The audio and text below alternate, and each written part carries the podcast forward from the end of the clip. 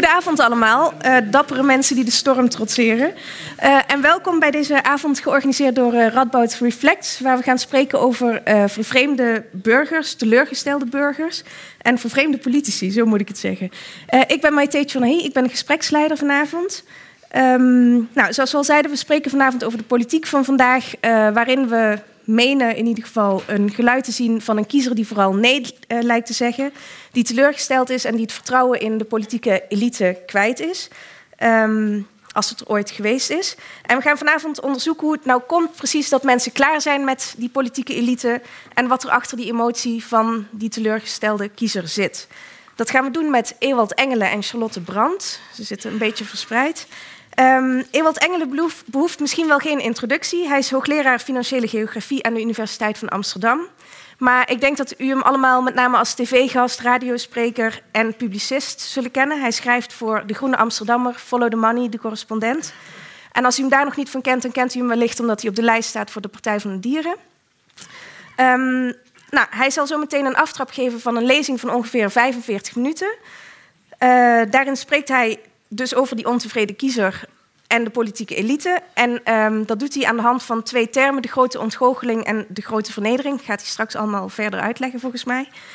En om in gesprek te gaan met Ewald is hier Charlotte Brandt. Uh, zij is parlementair historicus hier aan de Radboud Universiteit. En zij deed historisch onderzoek naar afgetreden bewindslieden en gevallen ministers. Ewald, ik geef je graag het woord.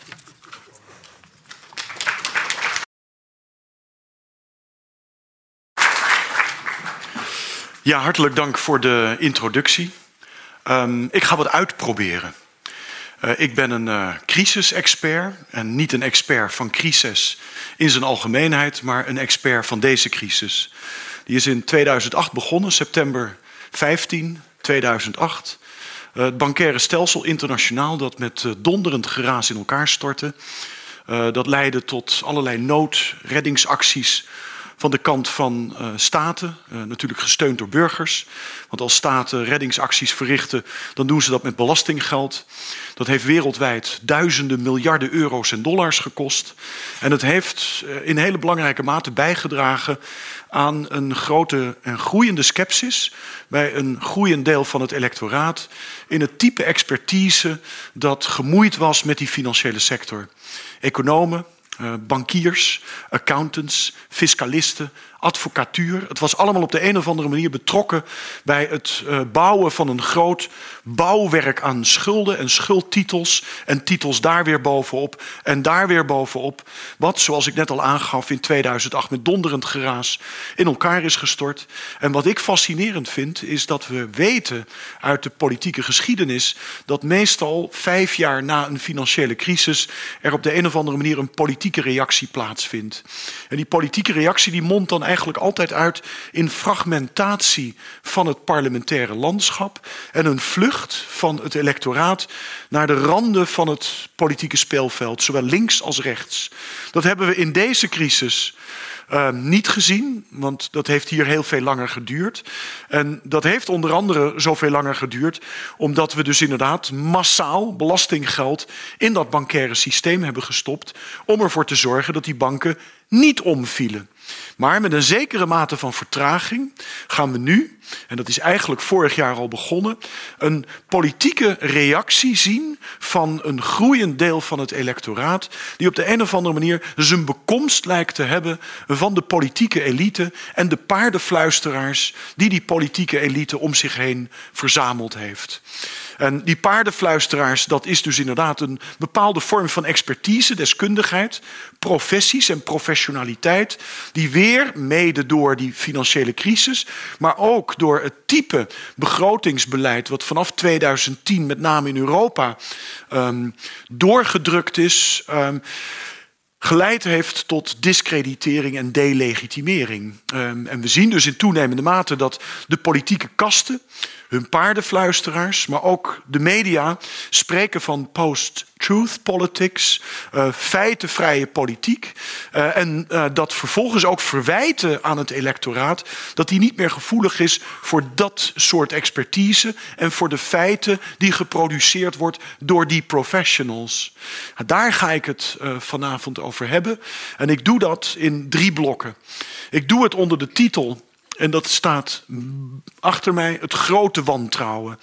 Het grote wantrouwen van kiezers ten opzichte van politiek, ten opzichte van de deskundigheid die rond die politiek zich geplooid heeft. Um, en ten opzichte van in toenemende mate het politieke bestel. En daar hoort dus ook in zekere mate uh, academia bij en de journalistiek bij. Ik doe dat in drie blokjes. Ik begin met de grote ontgoocheling. Daarna ga ik het hebben over de grote vernedering. En ik eindig met de grote vervreemding. En ik had oorspronkelijk bij het samenstellen van mijn plaatjes ook nog een slide toe willen voegen over wat er dan gebeuren moet. Maar die heb ik weer verwijderd, omdat ik me kan voorstellen dat in het vraag en antwoord antwoordspel wat we na afloop gaan doen, het misschien wel leuk is als ik in ieder geval de poging ga wagen om iets te vertellen over wat er volgens mij gedaan moet worden om die grote ontgoocheling te lijf te gaan, die grote vernedering te verminderen en die grote vervreemding ook voor een deel te bestrijden. Oké. Voor, volgens mij voor, voorlopig duidelijk. Hè? En even voor jullie begrip, of voor uw begrip. Ik heb dit verhaal eigenlijk nog nooit eerder gehouden. Um, ik heb het wel eens kort opgeschreven. En het is te vinden in allerlei columns en andere langere stukken. In brokstukken en delen die ik uh, uh, over de afgelopen jaren in allerlei media gepubliceerd heb. En de bedoeling is dat ik dat op een gegeven moment ook bij elkaar ga vegen. En dat ik na de verkiezingen in Nederland, maar ook in Frankrijk en in Duitsland. Want we hebben natuurlijk een groot verkiezingsseizoen in Europa voor de boeg. Dat allemaal een keer bij elkaar veeg en er een mooi essay van ga maken. Dus wat dat betreft bent u in feite een soort proefkonijn. Ik laat op u een soort essay los. We kennen het fenomeen essay als een geschreven tekst waarin iemand in feite een redeneerlijn uitprobeert. Uh, en ik doe dat mondeling, verbaal ga ik ook een soort essay op u loslaten. En ik ben dan ook zeer benieuwd naar de reacties en de respons die ik straks ga krijgen. Ik begin met de grote ontgoocheling. Um, en dat doe ik aan de hand van een aantal plaatjes. Um, nou, kijken, hoe ga ik dat doen? Dat doe ik aan de hand van een aantal plaatjes. Um, ik ga zo vertellen wat dit plaatje achter mij behelst. Maar een van de dingen die enorm opvallen als je kijkt naar de recente geschiedenis van het kapitalisme, onze politieke economieën in Noordwest-Europa en de Verenigde Staten, dan is het dat vanaf het einde van de jaren 70 met name de exportsectoren in Noordwest-Europa en in Noord-Amerika geconfronteerd werden met een winstgevendheidscrisis. Zij zagen hun arbeidskosten omhoog lopen, zij zagen hun winsten afnemen en zij uh, zijn op dat moment aan het werk gegaan om een politieke oplossing voor hun eigen winstproblemen te gaan vinden. Die politieke oplossing is geworden in Nederland in 82 het akkoord van Wassenaar, het inzet op loonmatiging ten einde het concurrentievermogen van de Nederlandse exportsector te vergroten. Dat is één aspect geweest van het antwoord op die winstgevendheidscrisis. Het tweede aspect is geweest toenemende internationalisering. We noemen dat met een lelijk anglicisme globalisering, maar het is duidelijk dat vanaf het einde van de jaren 70 politieke elites in Noordwest-Europa en in Noord-Amerika, ingefluisterd door representanten van het grootbedrijf, ehm, in feite een vertoog hebben opgesteld, een narratief hebben geconstrueerd, waarbij in feite heel veel economische voorspoed en welvaart verwacht werd door het weghalen van belemmeringen op handel. En dat betekent handel in uh, goederen en diensten, maar eerst en vooral het wegnemen van belemmeringen als het gaat om kapitaalverkeer. Dus vanaf het einde van de jaren 70 zie je in toenemende mate in een groeiend aantal landen uh, dat uh, er pogingen gedaan worden via wetgeving om de bestaande beperkingen op internationale kapitaaltransacties uh, af te breken. Nou, het resultaat daarvan is geweest, nu 30, 40 jaar later, dat we allerlei vrijhandelsverdragen gesloten hebben. Dat we in Europa een interne markt geconstrueerd hebben. Die feitelijk betekent dat er marktharmonisatie heeft plaatsgevonden. De eisen waar je als multinational aan moet voldoen om kippen te verkopen in Nederland, die zijn exact dezelfde aan de eisen waar je aan moet voldoen om kippen te verkopen in Polen. Wat enorm scheelt in de lastendruk voor zo'n groot bedrijf. En dat geldt eigenlijk voor alle soorten producten. Of het nou gaat om mobiele telefoontjes, auto's, onderdelen voor vliegtuigen, schokdempers. Het maakt allemaal niet uit. Feitelijk betekent het dat je hoeft te voldoen aan één set van eisen. En je kan het verkopen aan 500 miljoen consumenten in de Europese Unie. Die twee uh, tendensen, dus aan de ene kant uh, politieke steun voor het streven naar winstherstel bij de exportsector. Uh, wat dus geleid heeft tot loonmatiging. En aan de andere kant het afbreken van wettelijke belemmeringen op goederen, diensten en kapitaalverkeer heeft geleid tot wat u achter mij geprojecteerd ziet. Wat u achter mij geprojecteerd ziet is namelijk het volgende. Dit gaat over de verdeling van de toegevoegde waarde die in de private sector gegenereerd wordt tussen kapitaal aan de ene kant en arbeid aan de andere kant. Uh, dit heet de arbeid-inkomensquote. Um, en het gaat over een aantal landen, uh, advanced uh, economies, dus dat is het hele stelsel van alle ontwikkelde economieën. Dat is de blauwe lijn. Hebben Japan is de rode lijn, Verenigde Staten is de groene lijn en Duitsland is de paarse lijn.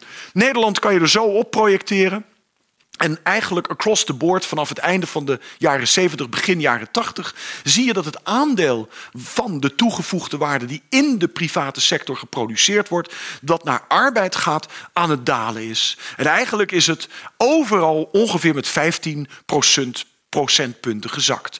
Ook in Nederland van pakweg 85 naar pakweg 70, 70 nu. Uh, en dat is dus een figuur wat heel erg lijkt op wat we hier achter mij geprojecteerd zien.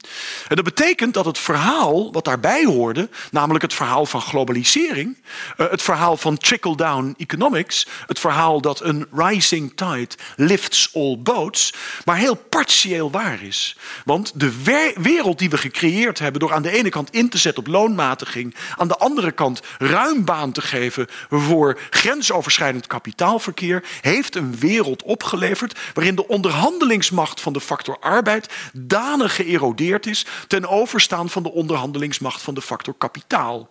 En in heel veel landen, waaronder Nederland, maar ook Duitsland, zien we dus ook dat veel huishoudens eigenlijk niet of nauwelijks geprofiteerd hebben van het nominale toename in het bruto binnenlands product. Als je dat bruto binnenlands product ziet, dan zie je dat dat eigenlijk vanaf het einde van de jaren 70 vrij constant stijgt. 2008 keldert het naar beneden, daarna trekt het langzamerhand weer op. Maar de inkomens van gemiddelde huishoudens in landen als Nederland, Duitsland, Verenigde Staten, Italië, et cetera, et cetera, hebben daar niet of nauwelijks van geprofiteerd. En daar heb ik dus een plaatje van.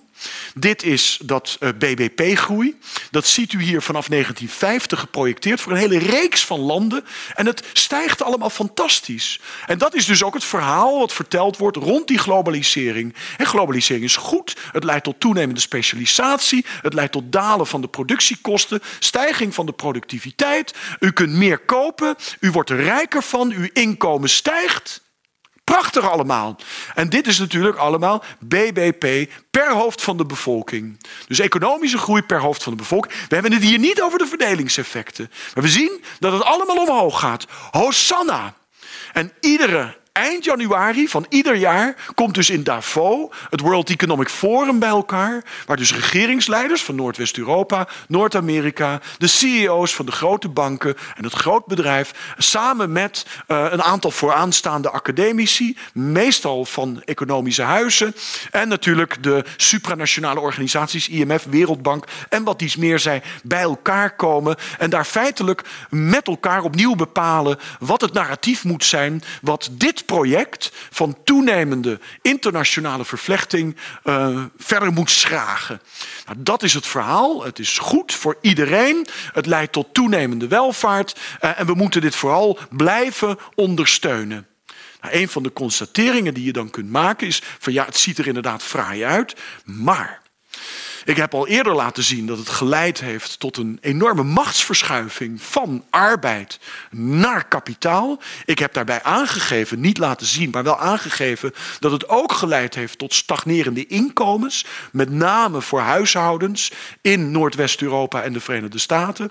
En wat we hier zien is dat als je die stijging van dat bruto binnenlands product, wat dus alleen maar markttransacties en de waarde van die markttransacties meet, als je die compenseert of corrigeert voor de externe effecten die gemoeid zijn met dit type productie, en dat betekent dus ook de milieukosten, de sociale kosten, de zakken, pockets of unemployment die geproduceerd worden door de verschuiving van die waardeketens over de ruimte. Dat zien we met name rond Trump en Brexit. Al die gedeindustrialiseerde gebieden in het Verenigd Koninkrijk, maar ook de gedeindustrialiseerde gebieden in de Verenigde Staten, die hebben gekozen voor een Brexit, die hebben gekozen voor Trump, omdat wij, wij hebben het beeld van de Verenigde Staten als één nationale arbeidsmarkt. Dus als jij in upstate New York woont en de metaalindustrie verdwijnt, dan ga je wel naar California om daar in de ICT te gaan werken. Nou, dat is je reinste bullshit. Want mensen die nou eenmaal wonen en opgegroeid zijn en al generaties in upstate New York wonen, die verkassen niet zomaar ineens naar California om daar in de ICT te gaan werken. Laat staan dat ze meestal over, niet over de opleidingen beschikken om dat te kunnen doen. Dus als je van die BBP-groei de ecologische effecten en de sociale effecten aftrekt, dan krijg je dit figuur. Een aantal ecologische economen heeft um, real progress indicators samengesteld. Op basis van werk gedaan door Herman Dali, een ecologisch econoom aan het einde van de jaren 70. En dan zie je een heel ander beeld. Dan zie je dus, als je real progress indicators neemt, dat uh, er eigenlijk vanaf het einde van de jaren 70 helemaal geen sprake meer is van wat we dan niet welvaartsgroei zouden moeten noemen, maar welzijnsgroei. We zijn er met z'n allen vanaf het einde van de jaren 70 feitelijk armer van geworden. De grote ontgoocheling, dames en heren, en dit is een ander verhaal ervan, heeft te maken met een ongearticuleerd gevoel bij een groeiend deel van het electoraat dat het verhaal wat de Defoe-elite vertelt feitelijk niet aansluit bij hun eigen levenservaringen. En die levenservaringen zijn dat de kosten voor het levensonderhoud alleen maar zijn toegenomen. Dat ze zich immense zorgen maken over de toegankelijkheid van arbeidsmarkt, gezondheidszorg, onderwijs, woningmarkt van hun eigen nageslacht. En een van de dingen die we dus ook vanaf 2008 heel duidelijk op ons netvlies hebben gekregen, is dat die stagnerende inkomens van onder andere Nederlandse huishoudens sinds 95 in Nederland, soms wat eerder, soms wat later in andere landen, voor een deel gecompenseerd zijn door immense schuldaanwas plaatje achter mij laat zien de bruto schulden, private schulden van huishoudens afgezet tegen het besteedbaar inkomen van die huishoudens. En het fascinerende daaraan is dat Nederland en Denemarken wereldkampioen zijn, private schuldenlast afgezet tegen het besteedbaar inkomen. Dus het is ook nog een keer zo dat wij in toenemende mate geconfronteerd worden met enorme schuldbergen die wij individueel met ons meetorsen, zwaar afhankelijk zijn van een financiële sector die daar enorm goed van boert. Nog een plaatje. En dat heeft weer te maken met die grote ontgoocheling. In toenemende mate ziet ook een belangrijk deel van het electoraat dat wij mogen opdraaien voor het onderhoud van de materiële en immateriële infrastructuur waar de staat voor verantwoordelijk is. De rechtsstaat, een zekere maat van sociale rust, eh, een redelijk functionerende arbeidsmarkt, uh, wegennet, spoorlijnennet, lokale infrastructuur op het gebied van vervoer, waterleidingen, elektriciteitsleidingen, ICT-kabels, uh, de, stront die verwerkt moet worden, de rioleringen, et cetera, et terwijl het grootbedrijf in afnemende mate voor diezelfde materiële en immateriële infrastructuur betaalt. Ook in Nederland zien we dat de inkomsten voor de schatkist van bijvoorbeeld de vennootschapsbelasting in 2000 nog 12% bedroegen, maar nu in 2016 gedaald zijn naar pakweg de helft. 6% van de totale schatkist. Daar wordt dus een gat geslagen. Dat gat is opgevuld door met name werkende burgers te belasten. Onze belastingdruk is de afgelopen jaren alleen maar toegenomen. Het grootbedrijf draagt eigenlijk niet of nauwelijks bij aan dat onderhoud van diezelfde materiële en immateriële infrastructuur. Nominaal hebben we in Nederland een vennootschapsbelastingtarief van 25 procent. Maar als u een beetje de kranten leest, dan weet u dat er reëel door veel multinationals eigenlijk maar een fractie van die 25 procent betaald wordt. 1, 2 procent en dan mag je als schatkist in je handen wrijven. Nou, Nederland speelt daar een wonderlijke rol in, omdat Nederland internationaal gesproken het grootste belastingparadijs ter wereld is. Niet voor rijke particulieren, die gaan inderdaad naar de eilandjes met de palmbomen, maar wel voor met name Europese en Amerikaanse multinationals. Dat is wat het plaatje hier achter mij laat zien. Dit zijn de hoeveelheid um, subsidiaries, uh, in feite gewoon brievenbusmaatschappijen, die Fortune 500 uh, Amerikaanse bedrijven aanhouden aan de Zuidas in Amsterdam. En dat is dus 55 procent van alle bedrijven die in de Fortune 500 staan, die hebben brievenbusmaatschappijen in Nederland. Nederland is een van de grootste belastingparadijsen uh, voor uh, met name multinationals.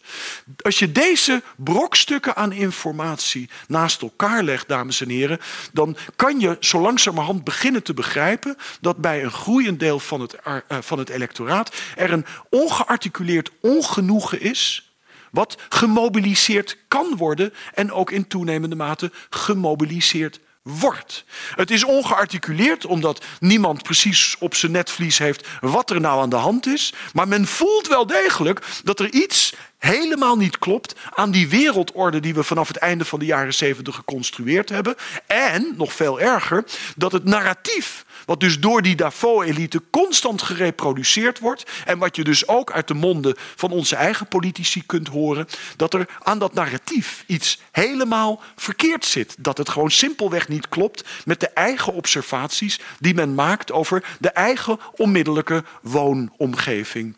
Dat is, wat mij betreft, het grote de grote ontgoocheling. De beloftes van stijgende welvaart voor iedereen. We worden er allemaal beter van. En we zullen vooral investeren in onderwijs om ervoor te zorgen dat de verliezers van de globalisering alsnog meekomen. Die worden niet waargemaakt. Ik heb niets over onderwijs in mijn plaatje zitten. Maar als we één ding weten uit vergelijkend onderwijs-sociologisch onderzoek, dan is het dat ons onderwijsbestel bijvoorbeeld niet functioneert zoals een meritocratisch onderwijsbestel zou moeten functioneren. De beste voorspeller de uitkomst van het onderwijspeil van uw eigen kroost is uw eigen diploma.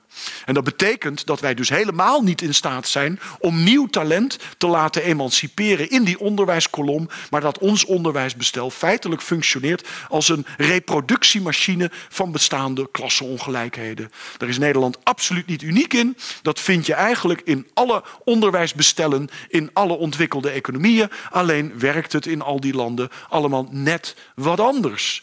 Grote ontgoocheling. En natuurlijk is het ongearticuleerd. En omdat het ongearticuleerd is, zien we in Nederland bijvoorbeeld al twintig jaar dat het ongenoegen de vorm aanneemt van klachten over migranten, klachten over migratie, klachten over gebrekkige integratie. Um, terwijl feitelijk, als je kijkt naar die integratie, als je kijkt naar de hoeveelheid migranten in een land als Nederland, dan moet je constateren dat dat allemaal wel meevalt. Dus die onge, dat ongenoegen dat wordt gekanaliseerd via dat migratieverhaal. Maar dat is veel breder en heeft onder andere betrekking op de dingen die ik net achter mij vertoond heb. Als het goed is, is dit het laatste plaatje. Nee, dat is het niet.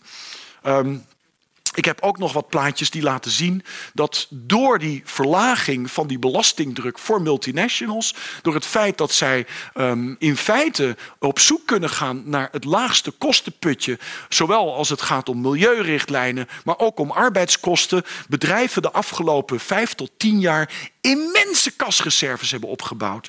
dit is de Verenigde Staten. Je ziet dat omhoog schieten. Amerikaanse bedrijven, maar ook in Nederland. Een plaatje van de Nederlandse bank. Dat is de blauwe Zie je dat de Nederlandse bedrijven ook op enorme kasreserves zitten. Daar doen ze op dit moment helemaal niks mee. Uh, ze investeren niet. En dat heeft alles te maken met het feit dat door loonmatiging de koopkrachtige vraag achterblijft. Dat hebben we ook de afgelopen zes, zeven jaar in Nederland gezien. We hadden een binnenlandse bestedingscrisis. Waar het MKB enorm veel last van gehad heeft. Huishoudens gaven simpelweg niets meer uit. Uh, die kasreserves die worden gebruikt om terug te geven aan de aandeelhouder. Men doet aan mas aan aandeleninkoop en men doet aan overnames. We hebben net gezien hoe de overname door Heinz Kraft uh, van Unilever uh, teruggefloten is. Maar we zien als je een beetje de financiële pers volgt, dan zie je dus dat eigenlijk dat het enige is wat dat groot bedrijf ermee doet. Oké. Grote ontgoocheling en een aantal indicatoren die dus aangeven dat er een, een, een wezenlijk aantal uh, structurele weeffouten in onze mondiale economische orde zitten. En kiezers voelen dat. Kiezers weten niet helemaal waar het zit, maar ze voelen dat er iets niet klopt. Dat er iets stinkt aan het verhaal dat verteld wordt door weer die Davos-elite. Dan ga ik het hebben over de grote vernedering. En dat is het tweede deel van mijn verhaal. Um, we hebben in het Verenigd Koninkrijk afgelopen juni gezien dat volkomen onverwacht een groeiend deel van het electoraat um, op het laatste moment besloot. Ik ging ook naar bed met de verwachting dat het een Remain zou blijven. En ik stond op en tot mijn grote schrik moest ik constateren dat het Britse electoraat ervoor gekozen heeft om uit uh, de Europese Unie te treden. Um, dat heeft met name in de Britse media een enorme zoektocht in gang gezet over wat er nou precies aan de hand is. En die zoektocht door de media, en dan heb ik het met name natuurlijk toch over mainstream media, die zoektocht die heeft ontzettend veel verteld over het wereldbeeld wat gedeeld wordt door de politieke, bestuurlijke, maar ook door de journalistieke elite in Groot-Brittannië. En mijn claim gaat worden dat dat eigenlijk niet heel veel anders is in Nederland. En we zien hetzelfde fenomeen um, afgelopen november met, met Trump. Ook daar was de Trump-verkiezing eigenlijk onverwacht. Men had uh, toch gehoopt en verwacht dat het Clinton zou worden. En Clinton is natuurlijk iemand die weer dat wereldbeeld deelt, wat ook die journalistieke elite in de Verenigde Staten deelt.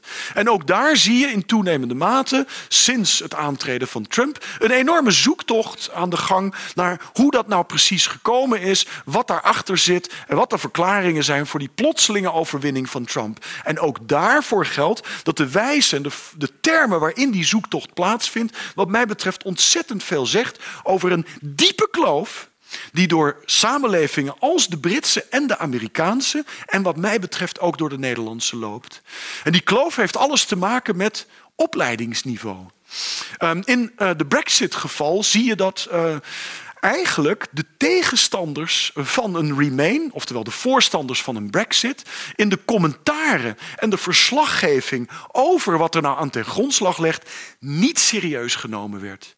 De termen waarin daarover gesproken was, en die kennen we uit het Nederlandse discours, is onderbuik, het is emotioneel, het is irrationeel, het is ingegeven door angst, uh, er werd, uh, het werd ze uh, feitenvrijheid werd ze verweten, et cetera, et cetera.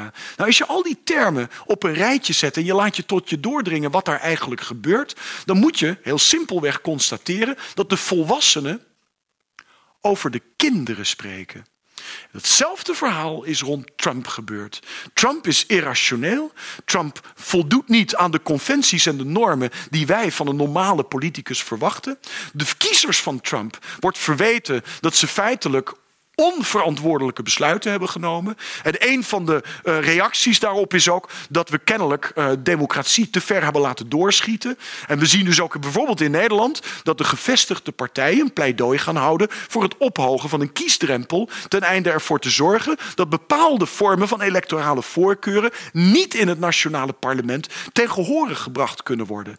Daar spreekt een enorm dédain uit ten opzichte van een substantieel deel van het electoraat in zowel het Verenigd Koninkrijk, de Verenigde Staten en wat mij betreft ook in Nederland.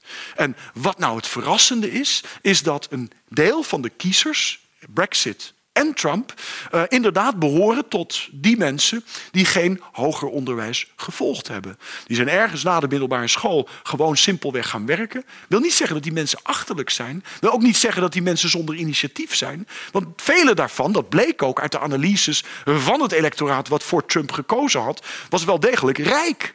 Behoorden tot de, de gegoede middenklasse in de Verenigde Staten. Maar waren self-made mensen die dat via de weg van het ondernemerschap zelf bij elkaar geschreven hadden. Maar ze hadden geen hoger onderwijs gevolgd. En dat zegt heel veel over ook Nederland. Want wat mij aan Nederland enorm opvalt, is dat er toch een soort brede D66-consensus bestaat bij iedereen die een universitaire opleiding gevolgd heeft. En dat betekent dat je een voorstander bent van vrijhandel. Dat betekent dat je meent dat de verliezers van globalisering gecompenseerd moeten worden door fors te investeren in onderwijs. Dat betekent dat je hoopt dat de milieuvraagstukken opgelost kunnen worden via groene technologie. En dat betekent dat je eigenlijk een voorstander bent van open grenzen. En je accepteert globalisering simpelweg als een soort natuurproces. Dat is het wereldbeeld wat eigenlijk ook in Nederland door heel veel hoger opgeleiden um, onderschreven wordt. En wat je dus ook in het Nederlandse parlement eigenlijk vanaf GroenLinks uh, tot en met de VVD gereproduceerd ziet worden. Nou, vanuit dat wereldbeeld wordt degene die zich daartegen afkeren, en dat zie je dus ook gebeuren met iemand als Thierry Baudet. Je ziet het ook gebeuren met een partij als de Partij voor de Dieren, PVV. Die worden weggezet als mensen die onverantwoordelijke politiek bedrijven. En we hebben in Nederland dan ook nog een keer een CPB, wat als het ware een soort ideologische keurmeester is uh, als het gaat om de partijprogramma's. De partijprogramma's moeten zich wel houden aan wat er in Nederland politiek acceptabel is. En als je dus ervoor kiest om je programma niet te laten doorrekenen, ben je eigenlijk al meteen buiten de politieke orde verklaard de grote vernedering. En dit is iets wat volgens mij een deel, voor een deel verklaart waarom die grote ontgoocheling en het verzet wat dat genereert zo'n scherp randje heeft gekregen. Want de wijze waarop de elite en hun paardenfluisteraars spreekt over de mensen die zich niet houden aan het democratisch politiek script wat zij zelf hebben uitgedacht, is erg erg vernederend. Uh, men wordt beticht van de onderbuik, men wordt beticht van feitenvrije politiek, men wordt beticht van emotionaliteit en irrationaliteit. En die elite en die paardenfluisteraars, die missen iedere bereidheid om de hand in eigen boezem te steken. Want als er één ding opvalt, wat mij betreft, dan is het dat met name heel veel voorspellingen als het gaat om economische welvaart, economische groei, um, het risicomanagement van banken, waar natuurlijk duur betaalde PhD's die finance hadden gedaan aan universiteiten in het Verenigd Koninkrijk en de Verenigde Staten, het volkomen komen bij het verkeerde eind hadden. Daar wordt niet of nauwelijks op gereflecteerd. Dus hoezo feitenvrije politiek? Uh, die feitenvrije politiek wordt net zo goed door de andere kant bedreven. Nou, dat gebrek aan bereidheid om zelfreflexief te zijn, hand in eigen boezem te steken, te accepteren dat de mensen die de verliezers zijn van die mondiale wereldorde die we vanaf het einde van de jaren zeventig opgetuigd hebben, dat die wel degelijk terecht te zorgen hebben, dat die terecht constateren dat in hun onmiddellijke leefomgeving er niet sprake is van heel veel stijgende voorspoed, dat dat niet serieus genomen wordt, dat verklaart, wat mij betreft, uh, de scherpte uh, van de reactie. Het is een combinatie van grote ontgoocheling. De beloftes worden niet nagekomen. En als je daarover gaat klagen, word je ook nog een keer in de hoek gezet. Grote vernedering. En dat tezamen verklaart de scherpe politieke backlash die we op dit moment in het Verenigd Koninkrijk en de Verenigde Staten al gezien hebben. En die dat is mijn verwachting. Maar ik kan natuurlijk ook niet in die glazen bol kijken. Mijn verwachting is dat we dat het komende verkiezingsseizoen ook in Europa gaan zien. In Nederland, in Frankrijk en wellicht ook in Duitsland. Wat een wat ander geval is, omdat je daar inderdaad een vrij hoge kiesdrempel hebt. En omdat je daar natuurlijk de eh, geschiedenis van de Tweede Wereldoorlog hebt. Oké, dan ga ik naar het volgende, want dat is het derde element wat wat mij betreft uh, nodig is om te snappen waarom we geconfronteerd worden in dit tijdsgewricht met um, uh, die populistische, uh, de opkomst van het populisme. De grote vervreemding. Um, en het heeft wel voor een deel te maken met de dingen die ik zojuist gezegd heb, maar het is een nadere verfijning en specificering ervan. Ons democratisch systeem is een representatief democratisch stelsel.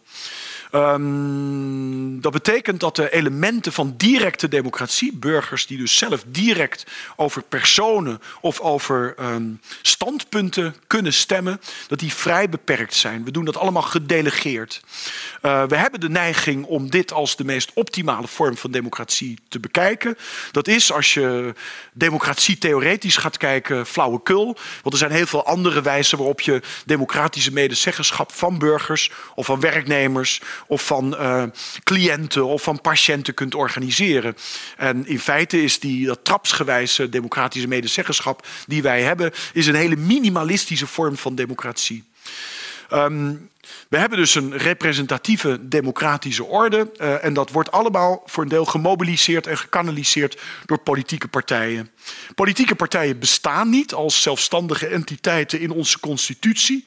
Het is een soort conventioneel gebruik dat wij stemmers en kiezers proberen te mobiliseren via dat voertuig van politieke partijen. Maar dat is nou eenmaal zo. Die politieke partijen hebben een geschiedenis. Uh, en die waren uh, aan het einde van de 19e eeuw, begin van de 20e eeuw, diep in de samenleving, diep met de samenleving verwortelde massapartijen.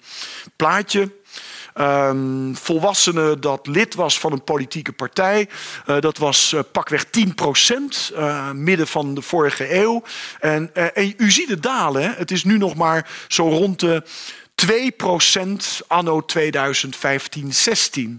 Het waren ooit in de samenleving verwortelde partijen met een grote substantiële ledenaantallen, waardoor die partijen dus ook in staat waren om te doen aan politieke educatie, democratische educatie, uh, buiten de verkiezingsseizoenen om.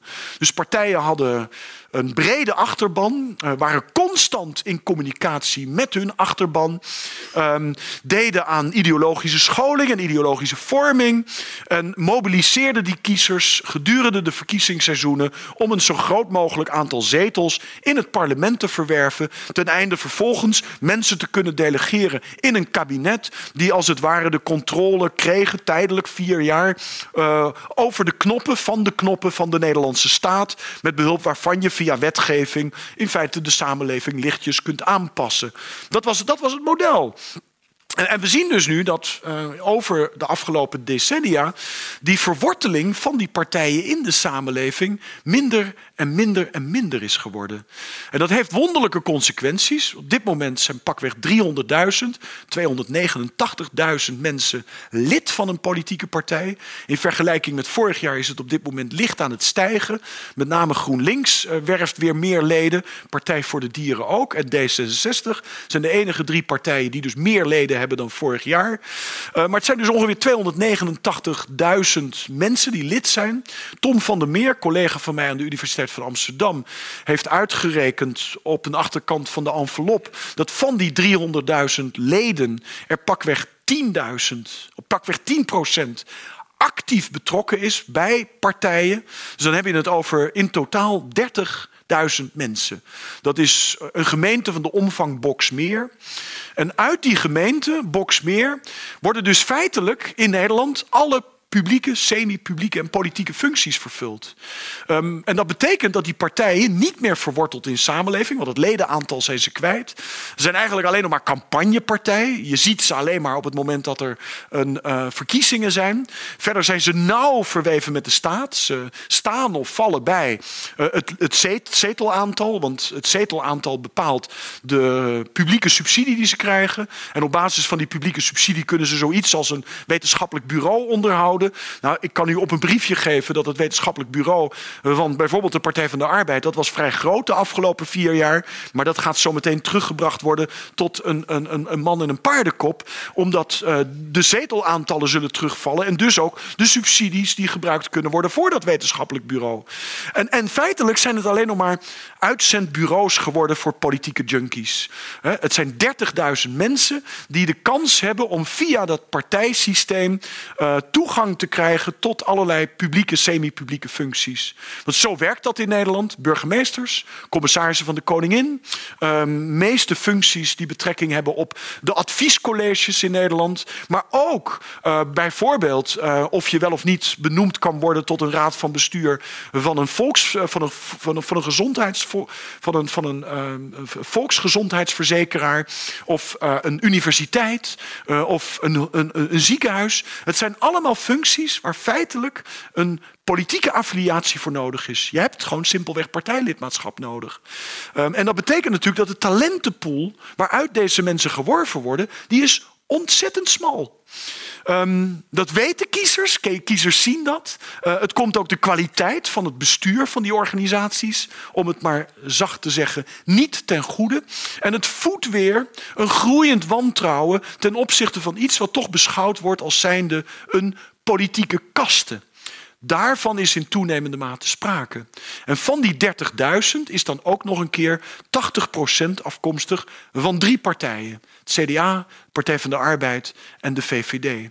Dus als je op de een of andere manier een functie in die semi-publieke sector ambieert, dan is het duidelijk dat je lid moet worden van drie partijen: uh, CDA, VVD en Partij van de Arbeid. Partij voor de Dieren heeft geen zin, want die heeft niets in de melk te brokkelen. Dus ik zal nooit uh, directeur worden van een, een, volksgezondheidsverzekeraar.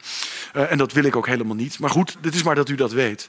Um, het andere wat er gebeurd is de afgelopen decennia is dat. Um, en dat is zowel in Den Haag, maar in toenemende mate natuurlijk in Brussel. Uh, we, hebben een, uh, we hebben een overkoepelend, in Europa een overkoepelend rechtssysteem geconstrueerd. Waar dus wel een parlement bij hoort, een Europees parlement. Maar het initiatief in de Europese Unie ligt niet bij het parlement, maar ligt bij de Europese Commissie. Zij produceren de wetgeving die bepalend is, bijvoorbeeld voor de inrichting van allerlei markten in de Europese Unie. Um, en dat wetgevingsproces is maar zeer ten dele blootgesteld aan democratische controle. We kennen allemaal het verhaal over het democratisch tekort van, van, van Europa. Um, en Europa is op dit moment, zeker op een aantal domeinen, de grootste wetgevingsmachine in Europa. Uh, ook in Den Haag, als het gaat om milieuwetgeving, is bijvoorbeeld 80% van de wetgeving afkomstig uit Brussel. Dus daar vindt ontzettend veel wetgevingsproductie plaats. Maar het is tegelijkertijd uh, maar heel ten dele onderhevig aan democratische controle. En, en we kennen allemaal het verhaal van de democratie democratisch tekort van Brussel. Nou, dat democratisch tekort is een soort democratisch vacuüm. En dat vacuüm is uh, vanaf het midden van de jaren negentig opgevuld door de lobby van het grootbedrijf. Het plaatje achter mij is afkomstig van een fantastisch stuk uit de New York Times van twee of drie jaar geleden. Er hoorde ook een interactief kaartje bij. Dat interactieve kaartje dat bood je de mogelijkheid om al die stipjes, die blauwe stipjes die achter mij geprojecteerd staan, aan te klikken. En dan zag je daar dus de lobbyorganisatie organisaties van verschillende bedrijfssectoren, allemaal gevestigd rond Rond-Point uh, Schuman uh, in het hart van het Europese kwartier in Brussel. En het is dus feitelijk één grote lobbycampus. In feite is Brussel na Washington de grootste lobbycampus ter wereld. Um, en dat betekent dat heel veel wetgeving eigenlijk niet of nauwelijks afkomstig is of gelegitimeerd wordt door u als kiezer, maar in hele belangrijke mate uh, geïnformeerd wordt en bepaald wordt door grootzakelijke belangen die er uitstekend uh, in staat zijn om ervoor te zorgen dat de wetgeving hun belangen niet schaadt en uh, hun belangen zoveel mogelijk dient. En ook dat hebben kiezers, zij het weer op ongearticuleerde wijze, donders goed in de smiezen. De groeiende euroskepsis die komt niet alleen omdat wij denken dat Nederland niets meer in de melk te brokkelen heeft, die komt ook omdat wij er in hele belangrijke mate toch van overtuigd zijn dat wat daar gebeurt dit is. Het is een machine, een wetgevingsproductiemachine die in hele belangrijke mate gedomineerd wordt door grootzakelijke belangen. En dat weten we ook. Ik bedoel, we hebben allemaal natuurlijk op de een of andere manier een aantal dingen op ons netvlies gekregen, gekregen die we voor 2008 niet hadden. We weten nu dat een grote financiële sector een heel giftig bezit is. We weten misschien, maar daar ben ik niet helemaal zeker van, dat Nederland wereldkampioen hypotheekschulden is. Wellicht dat we dat weten. We zijn erachter gekomen dat er uh, vrijhandelsverdragen gesloten worden in Brusselse achterkamertjes, waar de burger eigenlijk niet zoveel over te zeggen had. Uh, maar via de protesten rond TTIP zijn die dus als het ware uit de achterkamertjes getrokken en zijn gewoon grote politiek geworden met een hoofdletter P. En sinds die tijd zijn steeds meer burgers zich bewust geworden van het feit dat TTIP maar één van die handelsverdragen is. En dat er daarnaast dus nog een hele reeks van andere handelsverdragen plaatsvindt. Die alleen maar de bewegingsvrijheid van de factor kapitaal. Denk aan het beginplaatje. Die arbeidsinkomensquote die langzamerhand naar beneden aan het zakken was. Die vrijhandelsverdragen die maken de bewegingsvrijheid van de factor kapitaal alleen maar groter. Waardoor die onderhandelingsonevenwichtigheid in termen van onderhandelingsmacht tussen kapitaal en arbeid ook alleen maar verder zal verslechteren. Burgers hebben dat in toenemende mate in de gaten. En er zijn dus ook NGO's, dit komt van Corporate Europe Observer. Er zijn NGO's die dus aan de lopende band data aan het verzamelen zijn over wie nu met wie spreekt in uh, Brussel en wie nu welke invloed heeft op de totale vrijhandelsagenda die in Brussel nagestreefd wordt. En hier is het heel duidelijk dat degenen die spreken met de onderhandelaars vooral afkomstig zijn uit de private sector vooral de belangen dienen van big pharma, de bio-industrie, de automobielindustrie, de financiële sector en wat dies meer zijn. En maar 4% dient dus daadwerkelijk publieke belangen, burgerbelangen. Um, en dan andere vorm van de grote vervreemding. Ja, Barroso. Dat is een uh, typische beroepspoliticus. Wat we zien, ik heb dat eerder genoemd, van massapartijen naar kartelpartijen, die niets anders zijn dan uitzendbureaus voor politieke junkies. Je ziet al heel snel dat mensen aan universiteit op de een of andere manier een soort politieke interesse ontwikkelen. En die sorteren dan voor op een lidmaatschap en een actieve deelname aan een bepaalde partij. En die stromen dan langzamerhand door in zo'n partij. En via die partij verwerven ze op een bepaald moment politieke of publieke functies. Dat geldt in hele belangrijke mate voor zo iemand als Barroso. En een van de dingen waar kiezers dus ook in echt hun bekomst van hebben, is dat vervolgens deze beroepspolitici de publieke functie die ze te danken hebben aan de steun van kiezers gebruiken om na hun publieke politieke carrière feitelijk, en ik zeg het maar zo plat als het is, hun zakken te gaan vullen bij bedrijven waarvan burgers denken: past dit nou bij je politieke profiel van daarvoor? Wij weten dat die kist met appels die gevuld werd door al die banken, dat het een hele rotte kist was. Met wormen die overal uitkropen, wespen die in en uit vlogen. Maar in die kist waren er twee appels extreem rot. De eerste was Deutsche Bank, eh, de meest beboete bank sinds het uitbreken van de crisis van alle banken ter wereld. Ook de huisbank van mijn uh, werkgever trouwens. En de tweede uh, rotte bank was natuurlijk Goldman Sachs. Snapt zo'n politicus, zo'n beroepspoliticus dan niet dat hij het ambt het aanzien van de politiek, het aanzien van de Europese Commissie, het aanzien van de Europese Unie zwaar beschadigd door na zijn publieke carrière een adviseurschap aan te nemen voor ongetwijfeld grof geld bij een bank als Goldman Sachs. En we zien het ook bij iemand als Nelly Kroes, die dus zonder blikken of blozen overstapt naar Bank of America Merrill Lynch. En dit is een beeld, dames en heren, dat kiezers donders goed in de smiezen hebben. We zien het op Schaal. We zien het in Groot-Brittannië, waar Blair ook op allerlei manieren zijn zakken vult. Vooral via adviseurschap aan weerpartijen de financiële sector. Maar we zien het ook in Nederland, waar politici na hun carrière een duurbetaalde baan aannemen bij een consultancybedrijf. KPMG, PricewaterhouseCooper zijn hele geliefde sponsen voor politici en andere vormen van bestuurders. En voor veel burgers die hun inkomens niet hebben zien stijgen, die geconfronteerd worden met stijgende kosten wat levensonderhoud, onderwijs wat duurder geworden is, gezondheidszorg die duurder is geworden, huizen, woonlasten die alleen maar omhoog gegaan zijn, zijn dit, dames en heren, vormen van corruptie. Niet legale corruptie in juridische zin, maar wel corruptie in morele zin. Er spreekt een vorm van normverval uit die alles te maken heeft met in toenemende mate het ontstaan van een gapende kloof tussen diegenen die de Haagse of de Brusselse campus bevolken en het gewone electorale volk. En dat is iets wat mij als uh, waarnemer van Den Haag enorm opvalt, is dat het een in zichzelf gesloten biotoop is. Het zijn mensen die met elkaar congregeren, de ene receptie na de andere. Ze braken, om dat zomaar te zeggen, allemaal hetzelfde type jargon uit. Ze maken zich druk om dezelfde kleine kwesties. Daar hoort het journaille bij, daar horen de adviseurs bij, daar horen de lobbyisten bij en daar horen de politici, die eigenlijk onze volksvertegenwoordigers zouden moeten zijn, horen daar ook bij. Ze hebben allemaal dezelfde dracht. Ze lopen allemaal naar het spreekgestoelte door snel nog even dat knoopje dicht te doen van hun jasje, om vervolgens een interruptie te plegen. Ze lijken allemaal op elkaar. Er komen allemaal dezelfde soort teksten uit. En burgers hebben schoon genoeg van door mediatraining geschoolde politici die in hun ogen inauthentiek zijn, die niet integer zijn omdat ze vrezen dat ze na de politieke carrière te, terechtkomen bij duurbetaalde functies in de publieke en semi-publieke sector.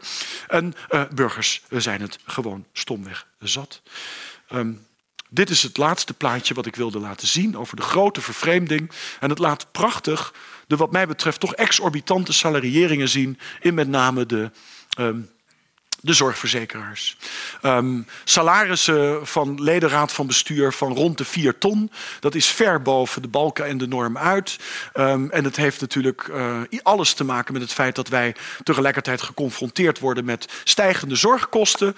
Uh, het kabinet is er trots op dat ze erin geslaagd is om de stijging van die zorgkosten tot stilstand te brengen. Dus op een hoog niveau stagneert het nu.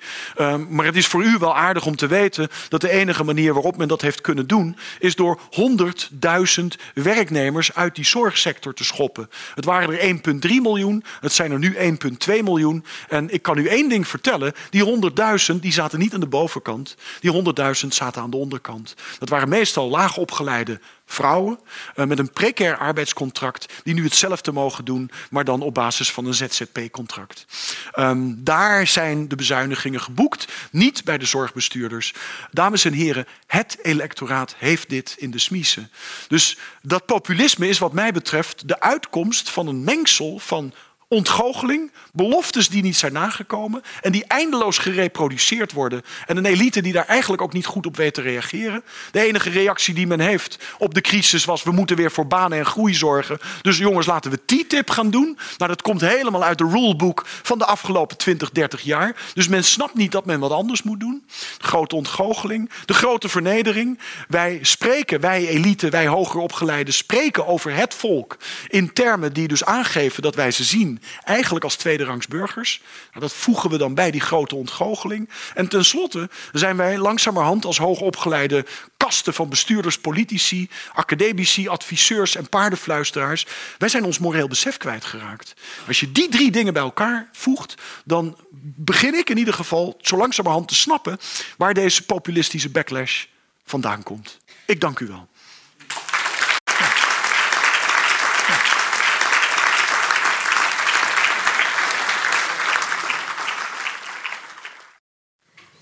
Ewald, uh, hartelijk bedankt. Ja, graag gedaan. Um, ik wou eigenlijk meteen even Charlotte uh, het woord geven voor een uh, korte reactie.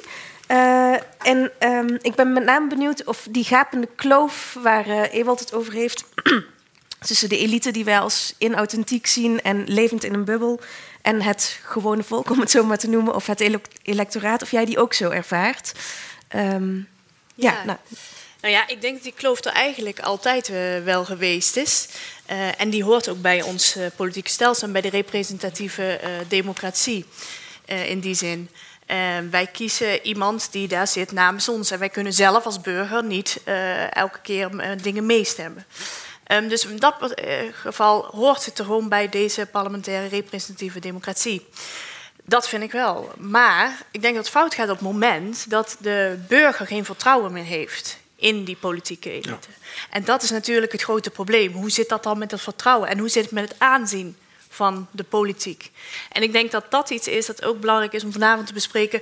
Wat zouden daar dan de oplossingen voor zouden kunnen zijn? Dan begrijp ik dus dat je voor een deel die analyse deelt. Ja, ik zeker. ik deel uh, zeker okay. een groot deel van de analyse. En ik denk dat het interessant is om te kijken wat zou er uh, aan kunnen bijdragen. En dat misschien ook met de zaal te doen om te kijken naar wat zijn opties om daar echt iets mee te doen. Want ik zie dat ook. En ik denk dat het heel makkelijk is om uh, mensen die zeggen van ik ga op de PVV stemmen om die weg te zetten. Precies. En te zeggen van dat is onderbuikgevoelens. Dat zijn mensen die er niet goed over na hebben gedacht. Ja. Dus heel paternalistisch, ja. de politici in Den Haag uh, vaak naar die groep mensen kijken. En ik denk dat dat het domste is dat je kunt doen. Maar je zegt wel, het is inherent aan die representatieve democratie. Ja, je hoort die erbij. Die hoort erbij. En, hoort erbij uh, en wij, dat is ook op zich niet erg. Maar dat vertrouwen is weg en het aanzien uh, daalt. En daar is wel een heel groot probleem. En ik denk dat het belangrijk is om daarnaar te kijken.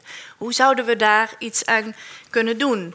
En nou ja, die bubbels waarin ook vooral de politieke elite leeft, ja, ik denk dat dat iets heel uh, belangrijks is. Uh, nu zien we veel politici ook weer op straat hè, uh, aan flyeren in gesprek met de burger. Drie weken lang. Drie weken lang. Daarna ja. zien we ze niet meer. Zo is dat. Ja, en dat is eigenlijk zou je moeten zeggen dat een politicus verplicht naar de op kade straat. moet, Ja. naar de kantine, naar de kroeg. Absoluut, De ja. drie K's. Ga daarheen. Ja. En eh, doe dat in elk geval. En ga kijken wat er echt gebeurt. Hou feeling met de burgers. En dan krijg je ook veel minder dat eh, mensen zeggen... ja, de hoge heren daar in Den Haag en dames... ehm, die bepalen dat allemaal. Die zeggen wat wij moeten doen. Ander belangrijk punt, eh, beloftes maken. We weten het nog. Rutte beloofde ons, u krijgt 1000 euro terug. Ja, die hebben we niet gezien. Die kwamen er ook niet, want dat kon allemaal niet. Nee. Op het moment dat je valse beloftes gaat doen... of beloftes waarvan je denkt, die kan ik niet nakomen... doe dat dan vooral niet. Oekraïne-verdrag. We laten de burger denken dat ze mee mogen de, denken over bepaalde zaken. Ehm, eh, het kabinet heeft toen gezegd, nee, we nemen dit heel serieus... Maar uiteindelijk wordt dat dan niet gedaan. Ja, dat is niet slim om dat soort zaken te doen. En het erkennen van problemen van mensen... Uh, ik denk dat dat iets is wat ontzettend belangrijk is Ja. uh, uh, Ja. om te doen. Ja. Dat, dat denk ik wel, ja. Maar als, als ik jouw verhaal goed begrijp, ik ben wel benieuwd naar jouw, reactie op het feit dat die kloof erbij hoort. Ehm, want jouw verhaal hier is natuurlijk een ontzettend hoogopgeleid academisch elitair verhaal in die zin. Uh, Hoezo? nou ja, in de zin van dat dit is, dit is heel duidelijk. Uh, uh, nou ja, dat het academisch is, lijkt me duidelijk. Er is, nou, er is goed onderzoek gedaan. Er is helemaal geen onderzoek nee. gedaan. Nee. Nee. Zo uit de losse gewoon, nee, nee, nee, nee, Ja. Het is gewoon volgen van wat er de afgelopen acht jaar gebeurd Ja, oké, is. maar dat is natuurlijk... Kijk, als je het hebt over gewoon eh, een kloof... die met name ook met opleidingsniveau te maken heeft... Mhm. Eh, dan is dit niet wat de gemiddelde kiezer weet. En eh, ik vraag me ook heel erg af... Kijk, jij zegt, ehm, er is een ongearticuleerd ongenoegen... wat heel erg eh, gebaseerd is op, op die, dat gevoel... dat het met name economisch dus eigenlijk allemaal niet klopt. Hè? Ja. We zouden enorm veel welzijn moeten hebben... maar we, we gaan er zelf niet echt op, op, op vooruit. Ehm, en dat... Dat herformuleren we dan in feite door te wijzen naar migratie, immigranten. ja. Maar in hoeverre is dat niet juist een, ja, een, een toch wel redelijk intellectuele Zeker. invulling van het probleem? Ja. Misschien denken die mensen ook wel echt oprecht dat het probleem bij immigranten Dat ligt. zou, dat zou heel goed kunnen, ja. Maar kijk, ik bedoel, er zijn, er zijn, je, je stelt twee vragen. Laat, laat ik eerst Ja. die eerste doen. De- die, die kloof die er altijd al geweest is.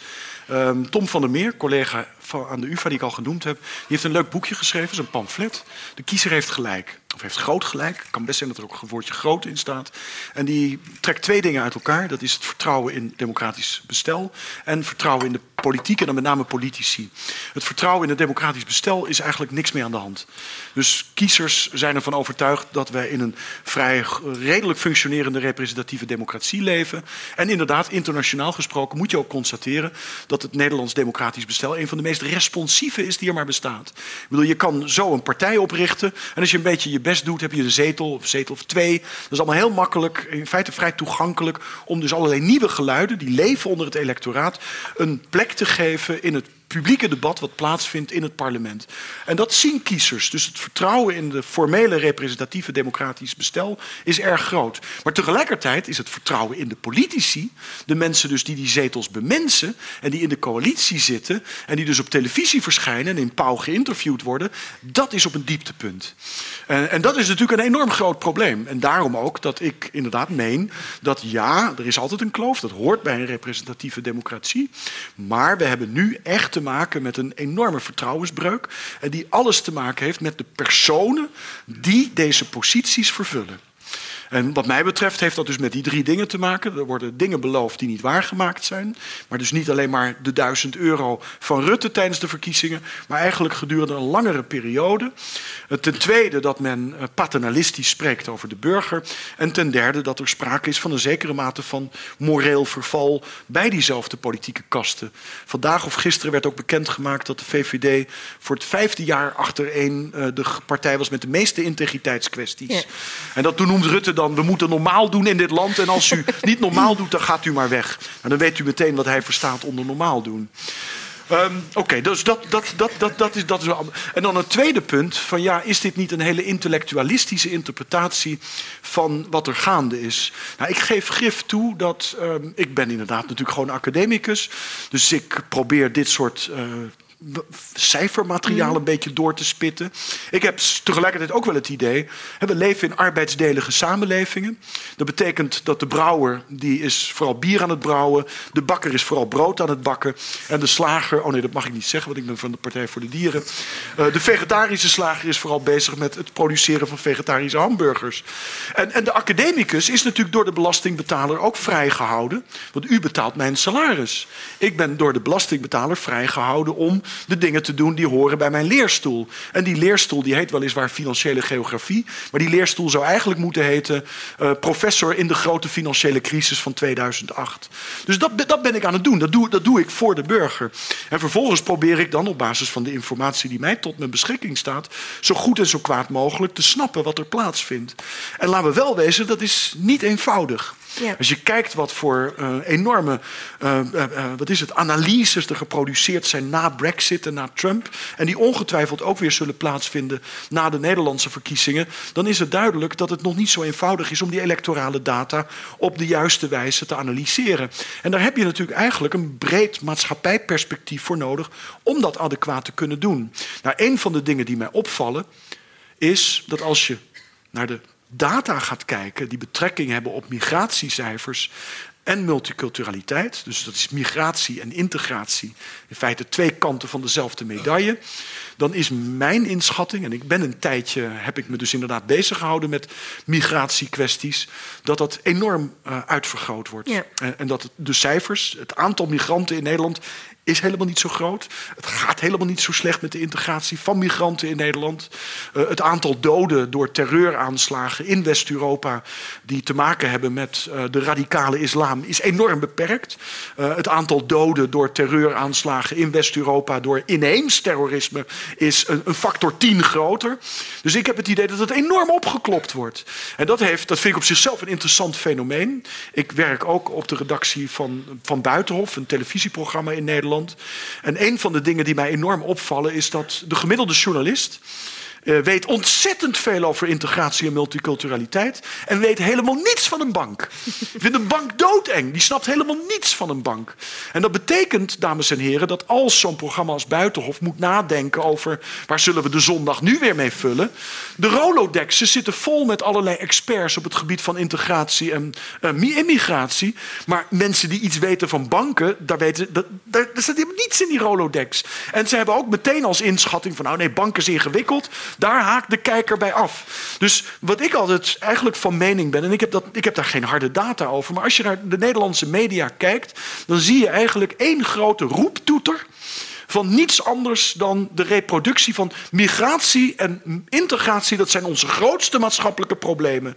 En dat wordt eindeloos gereproduceerd. Het wordt groter en groter en groter en groter gemaakt. En die partijen die op dat soort dossiers standpunten innemen, dat zijn ook de partijen die in het Nederlands parlement de grootste zijn. Wilders aan de ene kant, Pechtold aan de andere kant. En hop, ze stuwen elkaar omhoog. En als je dan vervolgens een aantal andere cijfers erbij pakt, die ik dus heb laten zien, die betrekking hebben op de weeffouten in onze mondiale economische orde, dan heb ik de indruk dat die dat ongenoegen eigenlijk veel beter verklaren dan migratie- en integratievraagstukken. En ik noem het met opzet ongearticuleerd, omdat het voor onszelf, en dat heeft weer te maken met die, met die arbeidsdelige samenleving, het is heel veel gevraagd Voor de gemiddelde burger die een 40 of 38 uur werkweek heeft, die misschien een zieke schoolmoeder heeft, kinderen die naar school gebracht moeten worden, een bootje dat verbouwd moet worden, om op de voet te volgen wat er in diezelfde ingewikkelde, wereldomspannende maatschappij allemaal plaatsvindt. Dus die voelt wel zoiets van, ik zie die, die, die wachtlijsten in de zorg zijn weer terug. Um, en waarom, waarom, waarom, gaan die, waarom gaan die premies steeds ieder jaar weer omhoog? En, en waarom, waarom, waarom moet mijn kind, eh, krijgt hij geen basisbeurs mee, maar moet het een leenstelsel worden? Waarom zijn mijn huis, maar mijn woonlasten zo omhoog? Waarom wordt die verhuurdersheffing zo hoog? Dat ziet men. En wat de achtergrond daarvan is, ja, dan, dan heb je toch weer academici of kritische journalisten nodig, die dus in staat zijn om dat uit te forsen. Maar de, de journalistiek laat het afweten. En, en ik ga één ding zeggen over academici. Academici hebben de neiging om zich meer en meer op te sluiten in de Ivoren Toren. De publicatiedruk, de 8000 Engelstalige woorden papertjes... die door 20 man gelezen worden in vijf jaar tijd. Dat is wat we aan het doen zijn. Waardoor we dus in feite onze maatschappelijke rol... proberen uh, de kiezer en, en de burger duidelijk te maken... wat nou de achtergrond is van zijn eigen ongenoegen... dat we die eigenlijk enorm laten zitten. Ja, Jij wil reageren? Nou mij. ja, ik denk dat het ook. Het is natuurlijk een heel cynisch verhaal op het moment dat de politieke elite zegt: we hebben Europa nodig. He, en uh, dat is ontzettend belangrijk. En tegelijkertijd uh, ziet iemand uh, die vrachtwagenchauffeur is, dat Precies. een Oost-Europeaan ja. zijn baan inneemt. Ja. Dan is het heel moeilijk om tegelijkertijd dat verhaal bij Europa en is heel belangrijk. En tegelijkertijd ziet iemand in zijn dagelijks leven dat het totaal anders is. Ja. En die een miscommunicatie, eigenlijk een misconnectie tussen de belevingswereld van de burger en de politieke elite. En of dat Kamerleden zijn of uh, minister-staatssecretaris, dat maakt eigenlijk nu niet zoveel uit. Uh, maar die misconnectie is er heel duidelijk. En wat kun je dan doen om die burger. Jij wil naar wel... de oplossingen. Ik wil, ja, ik wil heel graag dat we het ook een beetje positief hè, ja, nee, nee, nee, nee, nee, nee Dus ik denk dat die oplossing, dat ja. goed om te kijken is van wat zouden we kunnen doen. Ja om de burger wel uh, het gevoel te geven, dat erkennen, dat lijkt mij al ontzettend belangrijk. Het erkennen van die problemen, uh, niet wegwuiven. Uh, en daar ook perspectief bieden. Dat, ja. dat, dat, zijn zaken die ja. heel erg belangrijk zijn. Maar ook eerlijk, het eerlijke verhaal, dat klinkt heel... Uh, Samson-achtig. Samson-achtig. dat, dat begrijp ik, dat realiseer ik me. Maar ik denk dat dat wel heel belangrijk is. Want er zit iets anders achter. Ja. Maar, maar, maar, sorry, ik kan me voorstellen dat. Uh, nou, we, we, hebben zo meteen nog okay, tijd nou, voor ja, dus, ja. Uh... Um, ik, had, ik had dus een, dat zei ik al hè, bij de introductie, dat ik een laatste slide had waarin ik een aantal voorstellen per probleemdefinitie wilde presenteren. Kijk, die grote ontgoocheling. Kijk, een van de dingen die, die volgens mij echt cruciaal zijn, is dat we stoppen met die hyperglobalisering. We zijn, dat was gaf ik al aan, hè, de, radicalisering van de neoliberale revolutie. De politieke elite en ook de Davos-elite weet eigenlijk geen ander antwoord te verzinnen op de noden van vandaag dan nog een schep erbovenop te doen. Dus we hebben banen en groei nodig. Dus wat gaan we doen? We gaan het handels, de vrijhandelsruimte nog verder vergroten. We gaan TTIP in gang zetten. We hebben nu 500 miljoen consumenten in de Europese Unie. We gaan er 350 miljoen aan de Verenigde Staten bijvoegen. Dan hebben we 800 850 miljoen consumenten. En dat moet dan groei en banen gaan genereren. Terwijl we tegelijkertijd gezien hebben, hè, dat is die vrachtwagenchauffeur, dat die 500 miljoen um, consumenten, die leidt er al toe dat heel veel mensen hun baan verliezen. Dus dat is, dat is niet het antwoord. Dus nee, een van de dingen qua is... globalisering denk ik wel een aantal belangrijke thema's, zoals klimaat, zoals de vluchtelingenproblematiek. Dat zijn wel zaken die we uh, om dan een, uh, terug te kijken naar de nazistaat, waar we dan, dat vind ik dan nee, ook een beetje... dat is niet wat ik bedoel. Uh, ik, wat een ik beetje ma makkelijk nee, daarin. Dat is niet wat denk... ik bedoel. Wat ik bedoel, wat, wat ik bedoel is stoppen met die hyperglobalisering en een, een zekere mate van kapitaalcontroles. We hebben in 2008 gezien dat grensoverschrijdende kapitaalbewegingen enorm ontwrichtend zijn. Zowel voor het zendende land als voor het ontvangende land. En zelfs onverdachte voorstanders van het establishment als Martin Wolf van de Financial Times, die hebben dus pleidooien gehouden voor het weer opnieuw introduceren van een zekere mate van beperkingen op kapitaalverkeer. We hebben in Europa een poging gedaan om een financial transaction tax op te tuigen, een variant, een slappe variant van de Tobin-tax, waar radicale, kritische NGO's ook mee zijn gekomen. Wat mij betreft is dat de kant die we op moeten. Er moet zand in de wielen van de hyperglobalisering gestrooid worden. Er moet effectief en actief internationaal belastingontwijking bestreden worden. Ook het grootbedrijf moet zijn fair share of taxation betalen. En dat betekent dat je dus ook voor een deel weer burgers kunt ontlasten als grootbedrijven meer gaan betalen, waardoor die inkomens weer gaan stijgen. We hebben natuurlijk inderdaad een groot klimaatprobleem op ons afkomen, waardoor we dus uiteindelijk ook naar een situatie moeten waarin we niet eindeloos allerlei halffabrikaten de wereld overheen, over, overheen uh, transporteren, uh, maar weer dichter naar uh, de consumptiemarkten toebrengen. Want als je kijkt naar een bedrijf als Apple, dat is natuurlijk één grote ontwijkingsbeweging die daar plaatsvindt. De productiekosten van een iPhone zijn volgens mij netto iets van 150 dollar. Dat ding ligt in de winkel voor 700 dollar. daar kan natuurlijk best wat van af. En dat betekent dat we dat voor een deel weer terug kunnen brengen naar de Europese Unie en naar de Verenigde Staten. Want het doet het vooral via belastingontwijking en het doet het via het ontwijken van allerlei arbeidsomstandigheden door het te laten plaatsvinden in China.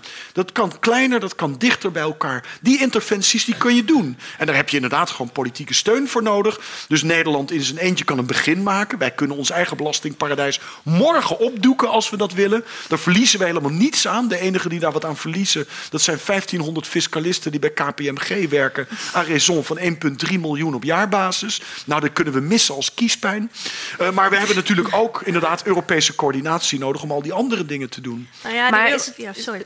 Is het dan zo simpel dat als we deze maatregelen nemen, dan stijgen onze inkomens, dan worden we vanzelf weer tevreden burgers en dan maken we de juiste politieke nee, keuzes? Nee, het is, het is wel zo dat op het moment dat je. Kijk, wat we nu zien is een, toch een grote discrepantie tussen de geleefde werkelijkheid van burgers aan de ene kant en het verhaal wat door de elite verteld mm wordt. Die discrepantie moet kleiner gemaakt worden.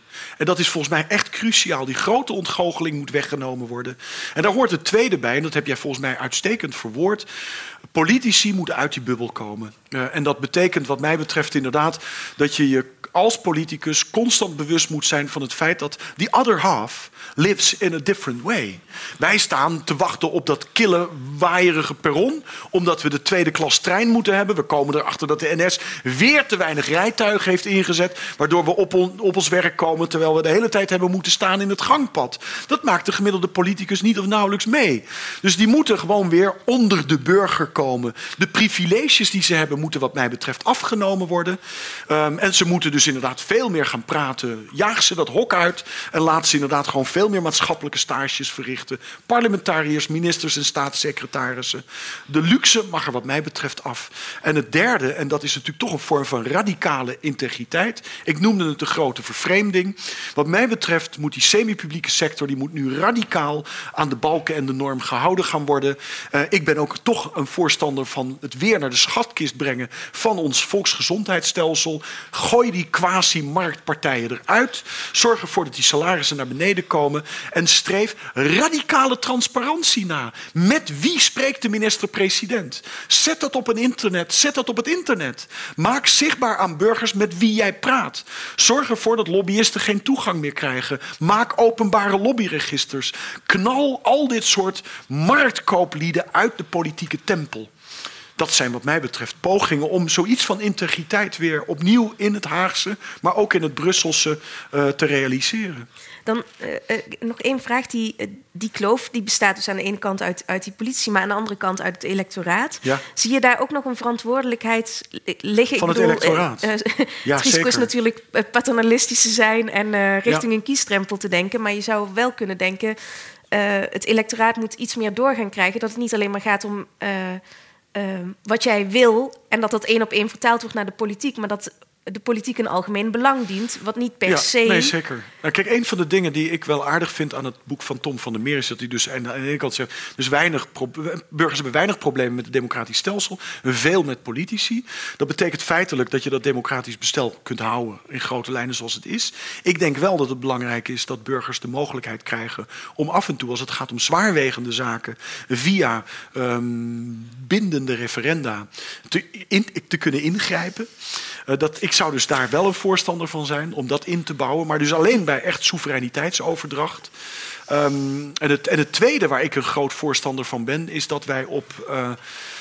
Dat we eigenlijk vormen van sociale democratie en economische democratie, die dus op een veel kleiner schaalniveau zouden kunnen functioneren, uh, weer opnieuw optuigen. Dat hebben we natuurlijk in de jaren zeventig willen proberen te doen via zoiets als een wet op de ondernemingsraden. Wat mij betreft moet dat opgetuigd worden, zodat je op lokaler niveau, dicht bij je eigen werkomgeving, dicht bij de school, dicht bij de universiteit, ziekenhuizen, leerscholen van democratie kunt genereren.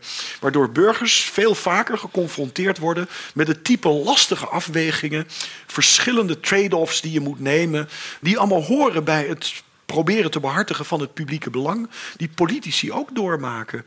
En dan kan je wellicht ook een grotere mate van empathie bij het electoraat verwachten voor de lastige uh, keuzes die politici af en toe moeten nemen. Ja, die, ik denk dat uh, daar veel in zit. Referenda zie ik persoonlijk minder in. Uh, ik denk dat dat uh, sowieso de referenda die we nu hebben, maar wellicht zijn we het daarover eens, ze zijn eigenlijk niks zeggend, want uh, adviesgevend. Ja. En wat hebben we daaraan? Nou, dat hebben we wel gezien. Um, en tegelijkertijd, het, is een, het voorleggen van een referendum zoals, zoals ze er zijn, is vaak zonder nuance. Het is ja of het is nee. Um, dan zou ik ervoor zijn dat een referendum veel meer keuzemogelijkheden heeft. Want dat, is, hoe, dat ben ik het mee eens. Hè, hoe hard prima. is dat? Ja, Net ja, zoals die brexit. Uh, sowieso is dat heel dicht bij elkaar. Uh, kies je dan voor een, is een nee dan echt een harde brexit of een zachte brexit? Ja, die nuance zit niet in, uh, in referenda. Dus dat vind ik wel een lastige om daar naar te kijken. Maar ik, wat, ik, wat, ik, wat mij dus opvalt, hè, dat is met name rond die eurocrisis gebeurd. Um, we hebben een aangescherpt uh, groei- en stabiliteitspact gekregen. Waarbij met name de Europese Commissie veel grotere zeggenschap heeft gekregen. op wat toch een van de meest democratische grondrechten is. binnen nationale representatieve democratieën. die je maar kunt verzinnen. Namelijk de besteding van ons eigen belastinggeld, het begrotingsrecht. Dus de Europese Commissie heeft veel grotere zeggenschap gekregen. over hoe wij begroten en waaraan wij onze belastinggelden besteden.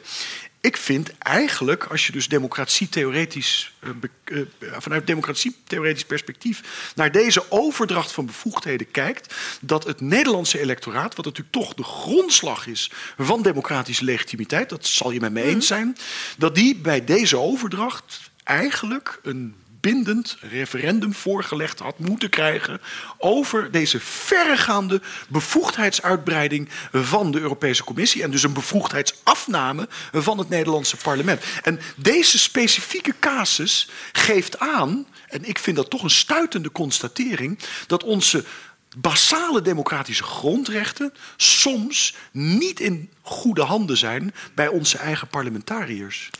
Nou, dat ja, vind ik dus echt een hele schokkende constatering. Ik denk dat het wel belangrijk is om daar eerlijk over te zijn... dat 50% van de wetten niet hier worden en in Europa worden gemaakt. En dat wij eigenlijk, uh, dat dat goed is dat de burger dat beter op het netvlies heeft.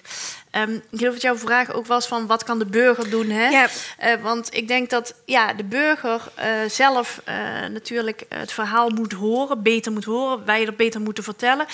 Um, maar dat er ook iets ligt bij de burger zelf. Uh, en ik denk dat je ook ervoor zou kunnen pleiten om uh, met, een bur met de burgers, en dan denk ik vooral aan uh, op jongere leeftijd, meer aandacht te geven van hoe werkt democratie, representatieve democratie, Zeker, ja. daar echt op in te steken. Ik zie het ook aan studenten die ik zelf college geef. Er zijn studenten die ook nog steeds niet goed weten hoe het in Nederland werkt. Er zijn ook allemaal aankomende academici.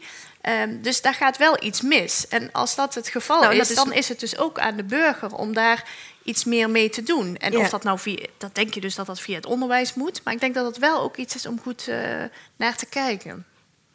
En de media. Eens, of is dat ik ben het daarmee eens natuurlijk. In het onderwijs ja. zouden wij inderdaad, wat is het, staatsinrichting, eh, democratische grondrechten, ja. burgerschapsrechten, dat zou gewoon onderwezen moeten worden. Maar ik denk dus inderdaad ook dat er een rol ligt voor media. Zeker. We hebben toch op de een of andere manier, uh, we hebben niet alleen incidenten politiek, we hebben ook incidenten media. Ik merk dat ook bij uh, redactie Buitenhof, dat dan journalisten die zien zo'n aftreden als Van der Steur, dat zien ze als het hoogtepunt van het jaar. ik bedoel, burgers, burgers lachen daarom. Die zien dat dus inderdaad als een futiliteit. Maar voor, voor, voor journalisten is dat, ja, dat is, dit, hier gaat het om. En dat leidt tot een enorme kortademigheid en kortzichtigheid. Waardoor je ook als journalist en als burger weet je, het zicht verliest op de lange termijn eh, ontwikkelingen. En dat zouden we, ik bedoel, een, een zekere mate van collectief geheugen is ontzettend belangrijk Journalisten zouden bij uitstek de dragers van dat collectief geheugen moeten zijn. En dat zijn ze in afnemende mate. Dat heeft natuurlijk alles te maken met de commodificatie, om dat zo maar te noemen, van het nieuws. Men is op zoek naar clickbaits. Men wil zoveel mogelijk lezers, likes, retweets, weet ik veel wat. En dat heeft natuurlijk in feite ook onze parlementaire verslaggeving. Het heeft uh, het journalistieke bedrijf enorm getransformeerd. Maar hoe zie je daar dan een oplossing als dat zou moeten veranderen? Ja, ik heb wel eens gesuggereerd, maar dat is een niet al te. Niet, dat, is ook een, dat, is een, dat is een suggestie met ook allerlei uh, uh, handen en voeten. Uh, een, een, grotere mate van publieke financiering van in ieder geval een deel van de pers, waardoor die commerciële druk licht vermindert. Maar dan krijg je dus vormen van staatspers. Mm, ja, dat is ook niet altijd geslaagd. Ja, kijk, godzijdank hebben we natuurlijk ook zoiets als de correspondent, Follow the Money. Er zijn dus allerlei nieuwe journalistieke initiatieven die veel meer doen, waarvan ik vind dat de journalistiek zou moeten ja, zijn. Ben ik het mee eens, maar die worden natuurlijk wel ook weer door hoogopgeleide mensen gelezen. gelezen. absoluut. Ja, ja, ja, ja, ja, ja, ja. ja en ik dus, denk ook ja, dat zoiets als die integriteitskwesties, dat het bijvoorbeeld ook het aftreden van Van der Steur. Uh, en hij doet dat op een manier dat hij zegt, eigenlijk zegt hij... En dat is jouw zei specialisme, de, toch? Mijn, dit? Ja, afgetreden mannen is mijn specialisme. um, is daar psychologisch iets over Ja, dus dat zouden we het over kunnen hebben.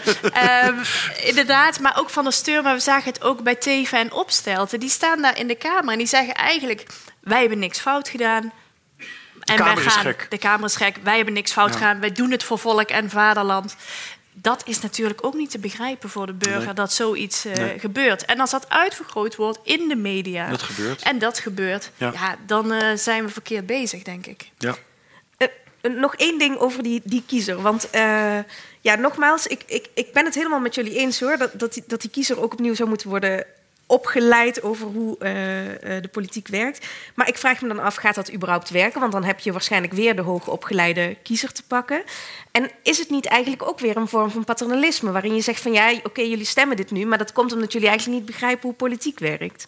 Ja, ik, ik bedoel, ik ga nu... Uh, het is altijd lastig hè, om iets algemeens te zeggen over de Nederlandse kiezer. Maar een van de dingen die mij opvallen is dat. Uh, ik ga dus nu al een, een, aantal maanden het land door uh, als uh, kandidaat op de lijst van de Partij voor de Dieren. Um, en ik, spreek, ik, ik, doe dat met Marianne Thieme en wij presenteren dan dat boek. En wij, ik, daar zitten 150, 200 mensen. Er komt van, van mensen van allerlei slag komt daarop af. En we hebben ook als, dat, dat, zie je wel vaker, mensen die werkzaam zijn in die onderwijskolom, dat we dan uh, uitspraken doen over de lager opgeleide burger. Maar die lager opgeleide burger die is ook niet achterlijk. Ik bedoel, heel veel mensen die informeren zich op allerlei wijzen. Mm -hmm. En die sociale media die bieden natuurlijk een keur aan informatie.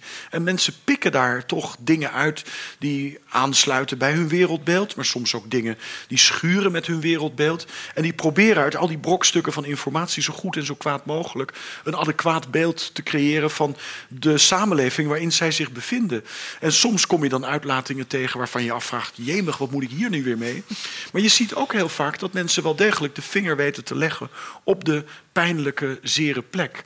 En, en de dingen die ik, waar ik het over had, hè, dat men er toch achter komt, ja, die gezondheidszorg, die wordt dus nu voorgesteld als de beste van Europa. Dat is dus je reinste flauwekul. Volgens de OECD is het een hele matige gezondheidszorg en een hele dure gezondheidszorg. En dan komt het kabinet met een ander verhaal en burgers prikken daar dus haarfijn doorheen. En zonder dat ze het goed en wel beseffen, reproduceren ze dus in hun eigen oordeel over de Nederlandse gezondheidszorg gewoon simpelweg het OECD-oordeel. Uh, en dat is toch fascinerend? en mensen zijn enorm kritisch over die banken en waar ze die informatie vandaan halen. Ik heb geen idee, maar ik vind ze veel kritischer dan veel van mijn establishmentvrienden in de politiek en de media. En dat komt voor een deel door dat verleiderstoneelstuk, waar, waar, waar hele rare dingen in zaten, maar waar ook hele goede dingen in zaten. Dus ja, wie ben ik dan om deze laag opgeleide burgers of lager opgeleide burgers ervan te betichten dat ze ongeïnformeerd zijn? Ja dat gaat niet één op één samen. En ik denk dat wij als werknemers in die onderwijskolom niet uh, de fout moeten maken dat we het belang van diploma's gaan overschatten. We zijn zelf als academici bij tijd en wijle zo ontzettend stupide.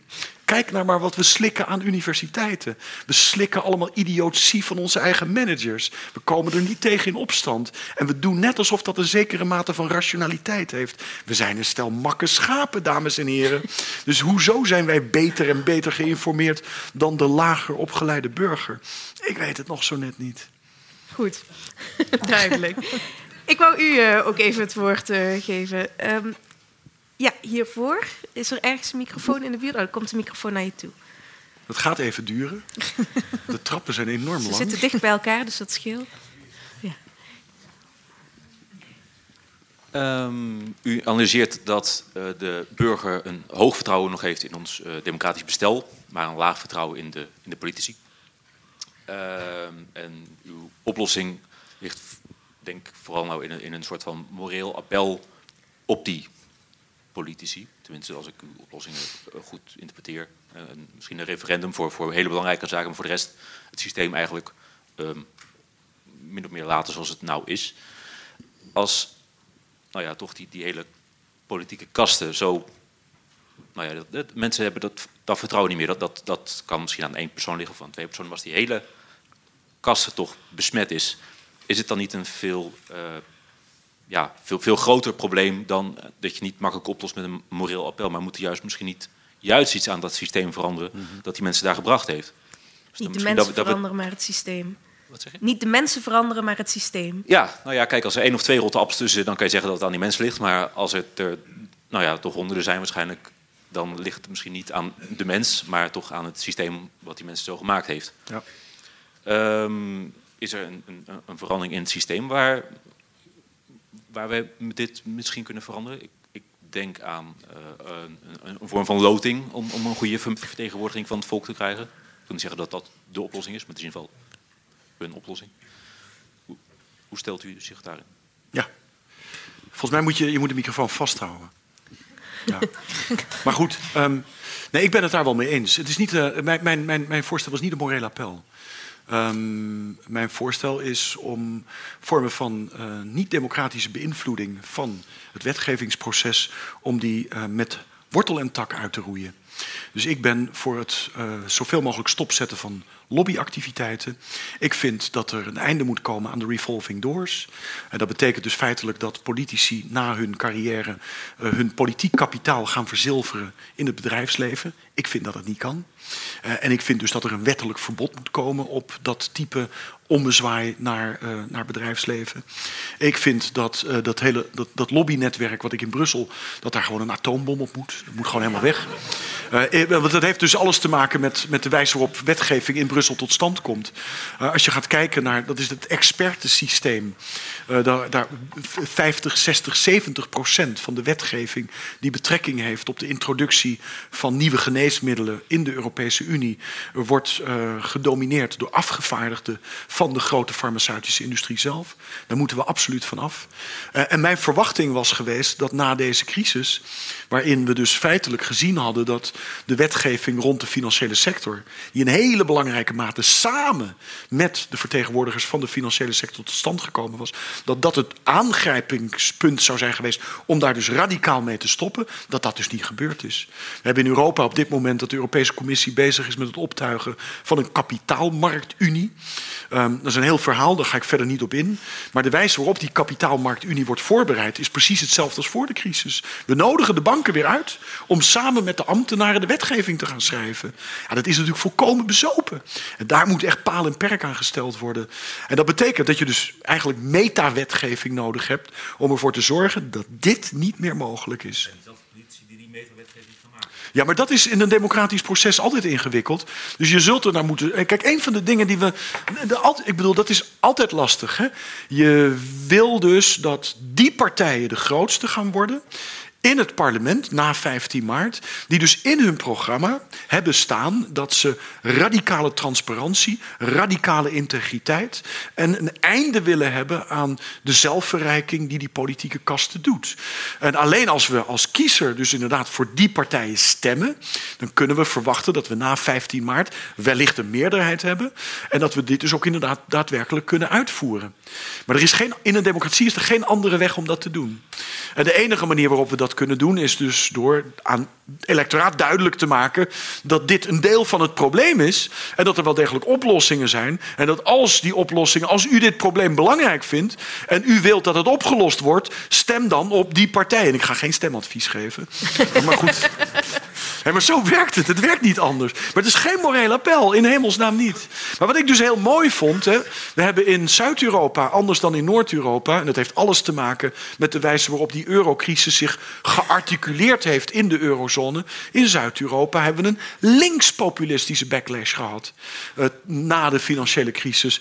En Podemos bijvoorbeeld in Spanje heeft er, is erin geslaagd om een aantal burgemeesters in de grote steden in Spanje en in Catalonia uh, te leveren. En dan krijg je dus Ada, Ada Colau, burgemeester van Barcelona, die dus um, aangeeft dat zij dus niet onder vier ogen met uh, representanten van de bankaire sector gaat spreken. En die dus iedere dag op haar website haar afspraken uh, zet, zodat alle burgers die op haar gestemd hebben kunnen zien met wie zij spreekt. Nou, dat is een vorm van radicale democratische transparantie, waarvan ik eigenlijk vind dat we dat in Nederland in wetgeving ook opgenomen zouden moeten krijgen. Waardoor we niet meer geconfronteerd kunnen worden met het feit dat Rutte samen met Willem-Alexander en Maxima en de hele top van het Nederlandse bedrijfsleven 14 uur in een vliegtuig opgesloten zit op weg naar Maleisië om daar een handelsmissie te gaan doen. En daar eindeloos met elkaar ouwe hoeren over hoe goed ze elkaar wel niet vinden en wat de plannetjes straks zijn. Dit zijn, dames en heren, vormen van wetgevingsbeïnvloeding waar u als kiezer absoluut geen zicht op heeft. En het zijn vormen van wetgevingsbeïnvloeding die in feite ondemocratisch van karakter zijn.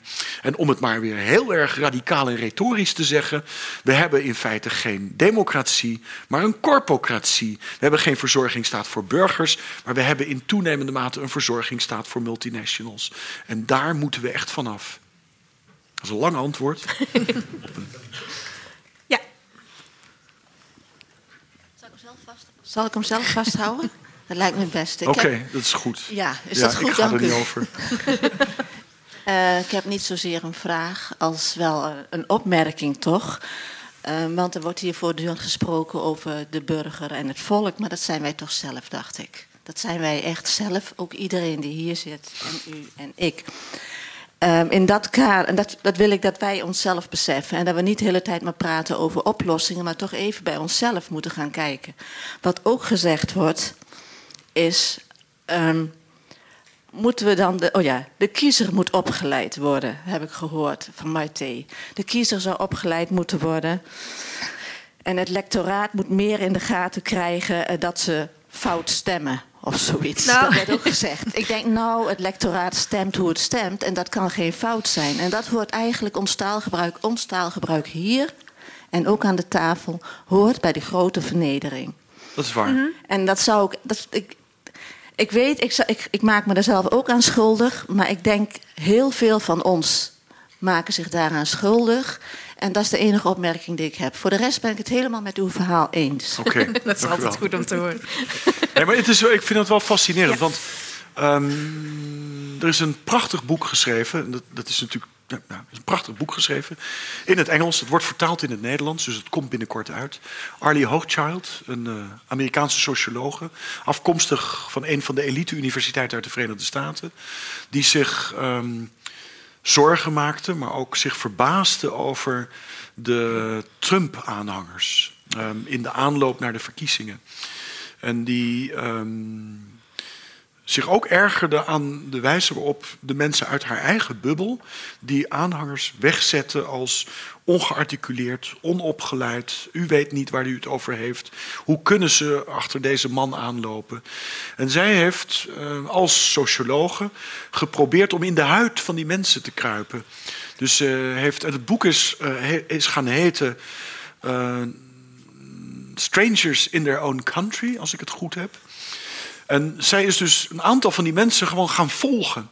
En die mensen hebben haar voor een deel hun eigen biografie laten meemaken. En uh, dat boek is een zeer empathisch boek geworden, waarin, je waarin zij dus inderdaad laat zien hoe deze mensen in toenemende mate geconfronteerd werden met een samenleving die veranderde op een wijze waarop zij geen greep hadden. Uh, en die door de, liberals aan de west- en de oostkust gezien werd als normaal en goed en fijn.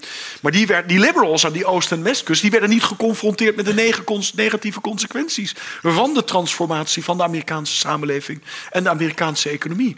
En dat leverde dus een combinatie op van aan de ene kant ontgoocheling en aan de andere kant vernedering. En, en een van de dingen die zij dus uh, aan, het, aan het einde van haar boek concludeert, is dat op het moment dat je dat dus wegzet zoals Clinton dat deed. Als de deplorables ja, dan heb je er dus echt helemaal, helemaal niets van begrepen. En het begint dus inderdaad met, met conversatie. En een conversatie die dus niet van bovenaf naar beneden gevoerd wordt, maar die op basis van gedeelde humaniteit gevoerd wordt. En pas als je die conversatie gevoerd hebt, dan kan je gaan invoelen wat de kwetsuren zijn waar een deel van het electoraat mee geconfronteerd wordt. En als je dat als politicus hebt meegemaakt, dan is het heel duidelijk dat uh, de volgende stap niet moet zijn steun uitspreken voor zo'n meta-handelsverdrag als TTIP. Maar dat je dus over hele andere soorten van beleid moet gaan nadenken. En dat zou een enorme wake-up call zijn, ook voor Nederlandse politici. Om dat boek te lezen en in feite zelf die conversatie aan te gaan. Op basis van gelijkwaardigheid. En dan niet alleen maar in die drie weken dat er verkiezingen zijn, maar eigenlijk continu in je hele politieke carrière. En als je voelt als politicus dat je op de een of andere manier die empathie niet meer kunt opbrengen, nou rot dan in godsnaam op en laat iemand anders die plaats innemen. Ja. Nou ja, ik denk dat het heel belangrijk is wat u opmerkt. Um, dat wij zelf ook bij ons te uh, zelf te raden moeten gaan. Dat wij allen de burger zijn. En dat wij allen eens moeten nadenken over onze eigen bubbel waarin we leven. Hoe vaak komen wij in aanraking met die andere bubbels? Net zoals die scheiding er is tussen politieke elite en de burger, uh, die heel grote groep willen, is goed om daarover na te denken. Hoe vaak treden wij zelf uit die bubbel en kijken wij ja. uh, naar andere mensen of andere groepen waar wij niet zelf toe behoren. En juist dat verkeer tussen die bubbels, daar zou ik wel echt voor pleiten, kan, er, kan ertoe bijdragen dat we dadelijk ook een qua samenleving ook een prettigere samenleving hebben. En als politici bereid zijn om dat meer te doen. En daarom ook mijn oproep. uh, om dus ook behalve die drie weken, ga uh, naar de kroeg, ga naar de kantine, ga naar de kade, ga met de mensen praten gedurende het hele uh, politieke jaar en gedurende de hele kabinetstermijn. Dat is de enige manier waarop dat werkt. Maar wij doen dat ook. Hè. Sociale media zijn prachtig, want je kan eigenlijk overal toegang toe krijgen. Maar sociale media zijn ook ontzettend gevaarlijk. Weet je, kan je opsluiten in, het, in, een, in een soort opinieghetto. Waarin je alleen maar hoort datgene wat je toch al vindt. En een van de grote uitdagingen is om ook eens wat te lezen van wat de anderen denken. Ook al ben je het er helemaal niet mee eens. Zodat je iets van die argumentatie en de onderliggende redeneringen kunt proeven. En dat hebben we natuurlijk ook heel erg. Ik maak dat in mijn eigen gezin mee. Mijn vrouw en dochter die haten Trump. En uh, als ik dan zeg van nou, het is misschien toch wel eens aardig om een van de ideologen achter Trump en zijn speech die hij gehouden heeft in het Vaticaan, om die maar eens te lezen, want er zit hele interessante kapitalisme-kritiek in. Nou, dan ben ik meteen een legitimeerder van Trump en dan word ik bij wijze van spreken bij kop en kont mijn eigen appartement uitgezet. Terwijl ik dat zelf eigenlijk wel interessant vind. Want een van de fascinerende dingen, dames en heren, ik ben geen fan van Marine Le Pen. He, dat zijn fantastische verkiezingen die er straks aan zitten te komen. Met allerlei onverwachte uitkomsten mogelijkerwijs. Maar die Marine Le Pen die heeft dus ook als doelstelling... en ik vind dat verbijsterend om zo'n combinatie ineens te zien... om van Frankrijk een CO2-neutrale economie te maken. En dat zijn toch dingen die je helemaal niet verwacht... van zo'n rechtspopulistische politica. En dat doet ze toch maar. Dus hoe is het in hemelsnaam mogelijk... dat al die traditionele indelingen die we politiek maken tussen links en rechts, cosmopolitisch, nationalistisch, wel al dan niet met een ecologisch sausje eroverheen.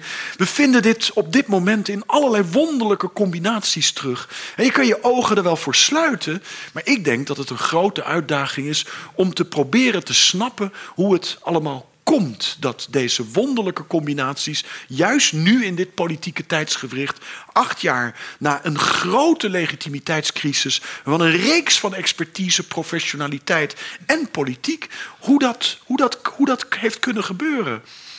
Het is fascinerend, dames en heren. Ik ga even door naar de volgende vraag. Hier is een vraag. Uh, en daarna aan de, aan de, overkant nog van de gang. Ja, ik ben het met uh, meneer Engelen eens dat, dat zo rond de jaren tachtig... dat er van de vorige eeuw dat er een grote césuur is. Ja. Maar het lijkt wel alsof, alsof die uit de lucht komt vallen. Maar als je nee. naar de jaren zeventig kijkt... dan zie je daar de eerste grote, diepe naoorlogse crisis... Ja. Je ziet daar dat politici wanhopig zijn over de combinatie van stagnatie en inflatie. Wat moeten we daar in godsnaam mee doen? Het failliet van het grote kernpunt van de naoorlogse economische politiek, het Keynesiaanse beleid. PvdA reageert erop met een radicaal links beginselprogramma. De vakbeweging reageert met fel anticapitalistische mm -hmm. nota's. Fijn is anders. Volslagen irreëel en onhaalbaar. Met als gevolg dat de vakbeweging vrij snel in 1982, zoals meneer Engelen aangeeft, die draai kon maken naar de neoliberale oplossing, loonmatiging in ruil voor banen. In 2008, daar heeft meneer Engelen ook gelijk in, is dat neoliberale beleid volkomen failliet gegaan. Maar helaas, ook met terugwerkende kracht heb ik geen sterk verhaal gezien wat we eigenlijk begin jaren 80 hadden kunnen doen als antwoord op het failliete uh, of Keynesiaanse beleid. En ook nu is er geen samenhangend links antwoord van wat kunnen we in plaats stellen van dat neoliberalisme. Iemand als Wolfgang Streek zegt wij moeten het kapitalisme weer hernationaliseren, want dat is het niveau waarop wij tegenmacht kunnen bieden. Ja. Maar hij zegt niet wat hij daarmee bedoelt. Ik heb laatst weer. Kunt u overgaan naar uw vraag? Want, ja, ja, mijn vraag is om, om dat in te vullen. Moeten wij de mondiale uh, productieketens weer terugbrengen tot nationaal niveau? Dat lijkt me voor Nederland sowieso uh, idioot. Of tot, tot Europees niveau? Nou, als je bekijkt wat er allemaal komt kijken bij, bij een Airbus, dan zal het ongelooflijk moeilijk zijn om dat weer naar Europees niveau terug te brengen. Met andere woorden, wat als wij. Wat moeten we daaraan doen? Dus Eigenlijk. We moeten dringend een discussie voeren om, de, voeren om dat niet in, in algemene termen als een einde maken aan de hyperglobalisering. Of zoals Danny Roderick zegt, minder globalisering. Ja. Of zoals Streek zegt, een, een, een nationalisering van de kapitalistische economie. We moeten dat heel precies gaan invullen. Want anders kunnen we het nooit Duidelijk, afdwingen. ja. ik, ik neem aan, ja, volgens mij is dit precies wat jij ja, ik ben het daar gewoon wel mee Zegt eens. Ik dus, heb, dat, die analyse van Streek die deel ik ook in grote lijnen. En uh, de, uw, eigen analyse, waarbij u zegt van nou ja, een van de opvallende dingen is toch echt geweest dat de crisis van het neoliberalisme in 2008 um, niet geleid heeft tot een zoektocht bij de progressieve politieke partijen naar een alternatieve ordeningsmodel. Waardoor we in feite geconfronteerd worden met een elite die hetzelfde weer opnieuw probeert. He, dat TTIP is niets anders dan een radicalisering van die neoliberale revolutie. En die heeft dat kunnen doen omdat een alternatief verhaal ontbrak. Die zoektocht is wel gaande. Eh, ik denk dat het deels wel ligt in een terugdringen van en een dichterbij brengen van die productieketens. We hebben een bio-industrie die um, in Nederland bijvoorbeeld, uh, die leidt tot een, uh, wat is het, een uh, ecologische voetafdruk die drie, vier keer het Nederlandse oppervlak is, omdat wij onze excessieve, intensieve veeteelt voeden via uh, soja-import uit Latijns-Amerika. We maken excessief gebruik van water. Het is duidelijk dat dat niet duurzaam is en dat dat gewoon uh, teruggebracht moet worden. En er zijn dus ook een aantal politieke partijen die er een pleidooi voor houden om de veestapel in Nederland terug te brengen tot pakweg 20 procent. En wat mij betreft is dat good riddance. Datzelfde geldt voor dat belastingontwijkingsverhaal. Dat is ook onderdeel van een waardeketen of een ontwaardingsketen, zo u wilt. En dat zou wat mij betreft ook teruggebracht kunnen worden. Maar verder is natuurlijk voor een groot deel van de producten die in Nederland geconsumeerd wordt, het Nederlandse grondgebied te klein. En zullen we dus altijd geconfronteerd worden met waardeketens die in ieder geval Europa be beslaan. Ik vraag me af of het noodzakelijk is dat de iPhone in China geassembleerd wordt. Volgens mij zijn daar wel alternatieven voor te verzinnen. En als je dus inderdaad van die waardeketens individueel gaat bekijken, dan kan je wel degelijk dat voor een deel dichterbij brengen. Kijk, en een van de voordelen van dichterbij brengen, dat zit natuurlijk ook in het verhaal van Streek, is dat we op dit moment er nog niet in geslaagd zijn om op transnationaal niveau adequaat politieke tegenmacht te organiseren. Dat gebeurt ook in Europa niet. En dichterbij brengen stelt burgers in ieder geval in staat om zichzelf politiek te mobiliseren als ze geconfronteerd worden met ecologische uitstoot, met uh, het schenden van uh, arbeidsregels, met uh, het schenden van fiscaliteitsregels, met het schenden van regels op het gebied van dierenwelzijn. Want als je dus kijkt naar wat een van de dominante kapitalistische strategieën geweest is, dan is het out of sight. De Verenigde Staten is een prachtig voorbeeld. Uh, het was eerst op statelijk niveau georganiseerd. Daar kon je makkelijk, je kon zien wat er gedaan werd. En dan was er ineens brand in een uh, naaiatelier en dan gingen er 300 vrouwen dood. En dan werd er meteen ge, ge, geduwd, politiek geduwd, om die regels voor brandveiligheid aan te scherpen. Nou, de volgende stap was dat je dat dus in het zuiden onderbracht. En het zuiden was al veel minder politieke contestatie en kon dus die uitbuiting veel grotere vormen aannemen. Nou, in de context van globalisering hebben we het allemaal verplaatst naar de andere kant van de aardkloot. En het is voor ons ontzettend moeilijk om die waardeketens individueel in de gaten te houden. Door dat dichterbij te brengen, zien wij het schuim op de rivieren weer ontstaan. Gaan wij weer politiek mobiliseren. En kunnen we dus de politiek ook drukken om weer regels te gaan aanstellen en af te dwingen. En daar ben ik toch voor een deel weer een voorstander van. Het spijt mij. Ik heb nog drie vragen die ik in ieder geval... die zitten al een tijdje met een hand. Eerst hiervoor. Drie vragen. Ja? Nou ja, dan, en daarna kom, kom dan ga jij. je korter antwoorden. En dan jij, ja. nou, er zitten nog meer mensen, maar ja, met oog op de tijd in ieder geval deze drie nog even. Nou, deze is misschien niet zo heel moeilijk. Uh, het is uh, in mijn uh, ervaring best wel moeilijk om een fluïde wereldbeeld te houden. Het lukt mij de laatste jaren steeds beter om ook buiten mijn bubbel te kijken. Ook sinds ik me er meer van bewust ben dat ik er een heb. Um, kunt u nou voor uzelf ook aangeven, u bent nou een tijdje op campagne. Is er ook een moment geweest waarop u dacht, oh wacht even, ik dacht er eigenlijk altijd anders over en iemand heeft mij iets aangeboden, iets aangereikt dat ik nog niet in mijn wereldbeeld had zitten en dat ik nu heb omarmd? Ja, nee, dat is, heel, dat is bij mij heel duidelijk gebeurd. Um, ik heb eigenlijk de ecologische dimensie van uh, de kapitalistische schade nooit enorm goed bestudeerd.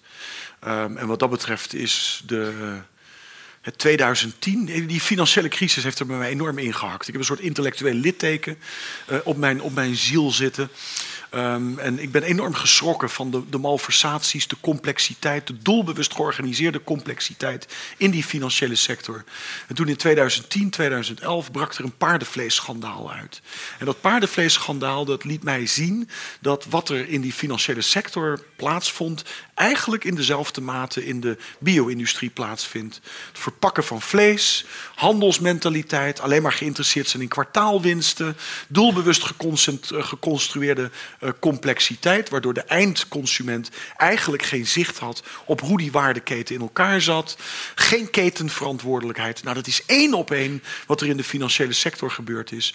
En vanaf dat moment ben ik mij dus in toenemende mate bewust geworden van het feit dat wat wij dieren aandoen in die industriële bio-industrie afschuwelijk is. Dat we absoluut geen enkele rekening houden met de externe effecten van ons handelen in die waardeketens.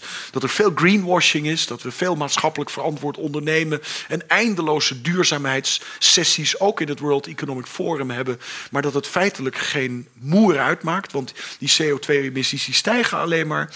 En ik ben dus in toenemende mate dat deel van die, die kapitalistische schade gaan, gaan bekijken. En daar heeft zoiets als de Partij voor de Dieren met die eindeloze aandacht voor met name die aspecten bij mij een hele belangrijke rol gespeeld.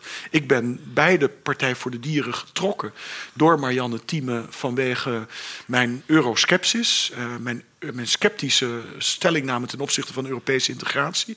Dat heeft die partij ook. En ik ben sinds dat moment steeds meer gaan kijken naar die andere aspecten van dat programma in relatie tot die kapitalisme schade die aan het milieu wordt berokkend. En dat is een enorm leermoment geweest. En daar ben ik, daar ben ik nog altijd mee bezig.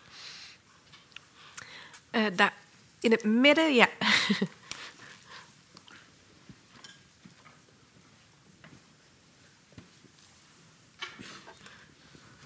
Zoals je al zei, wordt het uh, echt een spannend verkiezingsjaar. Het Europese landschap kan zomaar politiek gezien heel erg veranderen. Ja. Frankrijk, Duitsland, Nederland. Ziet u veel patronen in die, hoe die verkiezingen nu verlopen? Of zegt u van elke verkiezing staat op zich? Nou ja, er zijn natuurlijk heel veel verschillen. Dus de kiesstelsels zijn anders, de geschiedenissen zijn anders. Maar het is wat mij betreft wel duidelijk dat uh, één gedeeld patroon inderdaad die fragmentatie is. Zeker in Nederland gaan we dat zien. Uh, en het andere is dat er een vlucht bij het electoraat bestaat richting toch de, de, de, de polen in het, in, het, in het politieke landschap. Uh, mijn verwachting, uh, ik bedoel, dit is kristallenbol kijken. Maar als je dus kijkt naar de peilingen, dan is het uh, de kans vrij groot dat Wilders de grootste partij gaat worden na 15 maart. De kans is ook vrij groot dat. Um, Le Pen in ieder geval de tweede ronde haalt. En, en dan kan er van alles gebeuren. Um, hoe dat in Duitsland zich allemaal zal gaan afspelen, dat is, dat is wat onzekerder. Maar één ding is duidelijk wat mij betreft, is dat alternatieve voor Duitsland de kiesdrempel gaat halen. En het is zo wel mogelijk dat, dat, Merkel de verkiezingen gaat verliezen. Dan heb je natuurlijk een heel ander landschap. En iemand als Schulz, ik vind het verbijsterend om te zien dat Schulz uh, zo populair kan worden. Dat kan volgens mij alleen maar in Nederland of in Duitsland. Want ik vind dat werkelijk, ik vind het een van de meest abjecte Europese politici die je maar kunt verzinnen. Um, maar hij, hij, is populair. En een van de eerste dingen die hij al aangekondigd heeft, is dat hij de hartsreforms, de hartshervormingen, wat in feite het 1982 moment is, maar dan veel later in Duitsland, dat hij die dus weer uh, wil gaan herzien. En een van de fascinerende dingen in Duitsland is, dat is eigenlijk hetzelfde als in Nederland, uh, is de winnaar van, van de introductie van de euro. Uh, met een enorm uh, overschot op de handelsbalans, in de, in, of een, een, exportoverschot in, in, in, in Duitsland. maar, maar stagnerende lonen.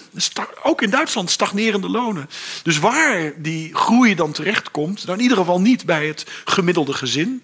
En mijn verwachting is dat het hetzelfde soort ongenoegen voedt als we in Nederland gaan zien. Um, dus dat is wat mij betreft het gedeelde patroon. Ja, en ik denk als ik daarop mag aanhaken, Um, dat dat in al die drie landen, hè, zowel in Nederland, zowel in Frankrijk als in Duitsland, dat vertrouwen van de kiezer toch uh, tanende is. En dat je dan die opkomst ziet van die populistische partijen, populistische leiders, die hè, vaak met eenvoudige antwoorden op complexe vragen toch de kiezer weten te mobiliseren. Hè, er wordt niet voor niks door heel veel buitenlandse pers op dit moment gekeken naar Nederland, gekeken naar de PVV tal van interviews met uh, Geert Wilders. Um, ja, het wordt een heel interessant verkiezingsjaar. Maar, en wat gaat dat doen, Europees gezien? Als je dan naar Nederland kijkt uh, en, en naar het voorbeeld Wilders... hoe komt het dan dat zo iemand die dus twintig jaar al in de Kamer zit... door de kiezers niet als politieke elite wordt gezien? Hij komt uit, uit een van, van de grote uh, partijen... ja, ja, nee, je zou kunnen zeggen, hij is natuurlijk ook onderdeel van het Haagse plus. Ja, maar is dat dan hè? puur zijn taalgebruik of het feit dat hij het via Twitter doet en niet, niet via de alge algemene grote nou media ja, die hij, we kennen? Hij raakt, een hele, hij raakt een snaar bij een groep mensen die zich niet begrepen voelt. En dat lukt de gevestigde orde, in die zin de oude gevestigde orde, om zo maar even te noemen, die, raakte, die, die lukt dat niet meer. Die is de aansluiting kwijt. En dat lukt hem wel. Maar, kijk, een van, een van de dingen, met name in Nederland, is natuurlijk dat politiek is technocratie. Politiek is boekhouder geworden. En dat heeft voor een deel te maken met, wat mij betreft, de perfide invloed van het CPB. We zijn in Nederland eigenlijk alleen maar bezig met kosten en baten op allerlei verschillende dossiers. Waardoor de taal die de politici vaak spreken ook een hele technocratische, economistische taal geworden is. En democratie is natuurlijk, laten we wel wezen, dat is ook gewoon theater. En als er iemand is die in het Nederlandse parlement dat element beheerst, dan is het, dan is het Wilders. Ja. En dat is voor mij, voor mij in hele belangrijke mate een verklaring voor de populariteit bij een deel van het electoraat. Partij voor de Dieren, Marianne Thiem en Esther Ouwehand, die beheersen dat trucje ook. Doen ook niet mee met die kosten-batenanalyses van allerlei technische dossiers die beheerst worden door uh, verschillende politici. Maar die maken gebruik van die arena van het parlement om ten overstaan van een deel van hun achterban ook vormen van democratisch theater ten tonele te brengen. En ik vind dat een hele belangrijke les ook voor mainstream politici zou dat moeten zijn. Om dat, dat, die, die theatraliteit van wat democratie ook zou moeten zijn in je taal en de wijze waarop je waarop je, waarop je, je presenteert, om dat veel serieuzer te nemen. Ja. Maar, en, jij zei van ja, populisten die met simpele oplossingen komen. Wat mij nou zo opvalt, is dat ook de gevestigde partijen met simpele oplossingen komen. En we hebben een enorm macro-economisch probleem. Groei uh, neemt af, we hebben krimp, uh, de stijgende werkloosheid. En het enige waar men dan potverdomme mee op de proppen komt, is TTIP. Dus toch ook een hele simpele oplossing voor een complex vraagstuk. En dus altijd, ik bedoel, de populisten wordt altijd verweten dat ze simpel zijn, dat ze feitenvrij zijn. Maar de gevestigde partijen, dames en heren, zijn net zo feitenvrij. Ik bedoel, we gaan dus nu weer de VVD die zeggen van ja, de CPB heeft berekend dat wij in 2060 uh, 1 miljoen extra banen uh, genereren. Dat is toch geen feit? Dat is net zo goed pure fictie. Ja. En nee, we hebben denk... met Brexit ook gehad. Ja, Brexit, jullie moeten geen Brexit kiezen, want dan gaat, er, dan gaat er een recessie in het Verenigd Koninkrijk. Het gaat uitstekend in het Verenigd Koninkrijk, economisch gesproken. Ik vind die eenzijdigheid, dat, je dus, dat, dat we dus de andere kant altijd betichten van alle kwaden, maar dat we niet zien dat we zelf in feite dezelfde retoriek gebruiken, maar dan met voetnoten of met een econoom erbij. En als er een econoom bij zit, ja, dan is het waar. Nou, kom op zeg. Nee, sorry, ik, ik, zie dat er hier ook nog vragen zijn, maar ik, ik, had beloofd in ieder geval daar nog die, die vraag. Dus, uh...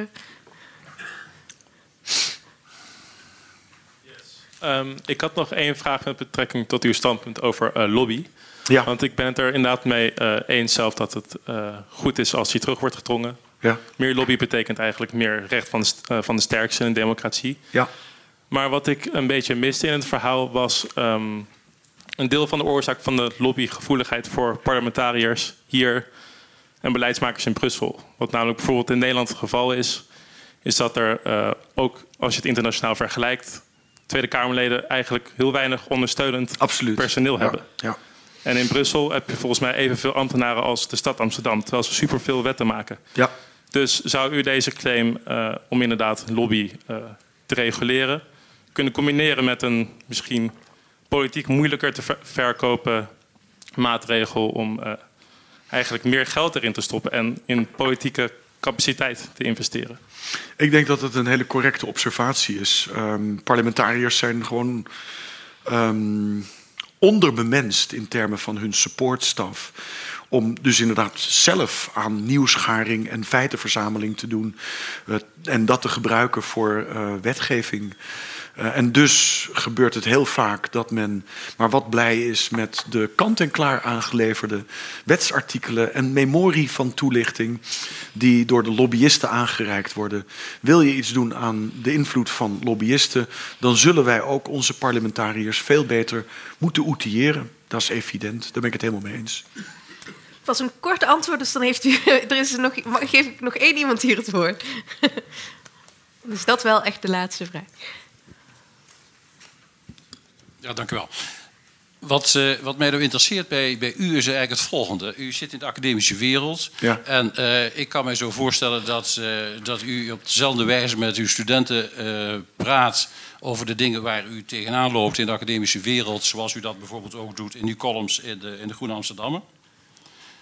Is dit de vraag? Nee, dat is, dat is de, de opzet. De aanleiding naar de vraag. Maar nu, maar nu komt mijn vraag. Ja. Stel, Stel dat u zeg maar gekozen zou worden voor de partij waar u voor uitkomt. Gaat u dan in feite uw aard verloochenen of met iedereen ruzie maken? Want ik kan me zich voorstellen dat u in feite zult moeten doen wat u dus nu, nu ook doet. Vertel het eens. Ja. Nou ja, er zijn eigenlijk twee vragen. Ik spreek niet tot mijn studenten in dezelfde stijl en over dezelfde onderwerpen als ik in mijn columns in de Groene doe. Ehm, mijn onderwijs heeft vooral betrekking op uh, hoe uh, stel je goed onderwijs, hoe, hoe, stel je goed onderzoek op. Dus dat staat toch eh, een stap weg van dit soort publieke interventies die ik pleeg. De tweede vraag, wat ga ik doen op het moment dat ik gekozen word om in de Kamer te gaan zitten? Ga ik dan met iedereen ruzie maken? Dat is een hele lastige vraag. Um, ten eerste omdat ik op plaats 10 sta van de kieslijst van de Partij voor de Dieren. En dat is in principe geen verkiesbare plek. Um, de Partij voor de Dieren gaat, als het een beetje mee zit, zes zetels halen bij de komende verkiezingen. Daar ben ik, niet, ik, ga, ik ga ervan uit dat het lukt. Maar dat is natuurlijk ook ongewis.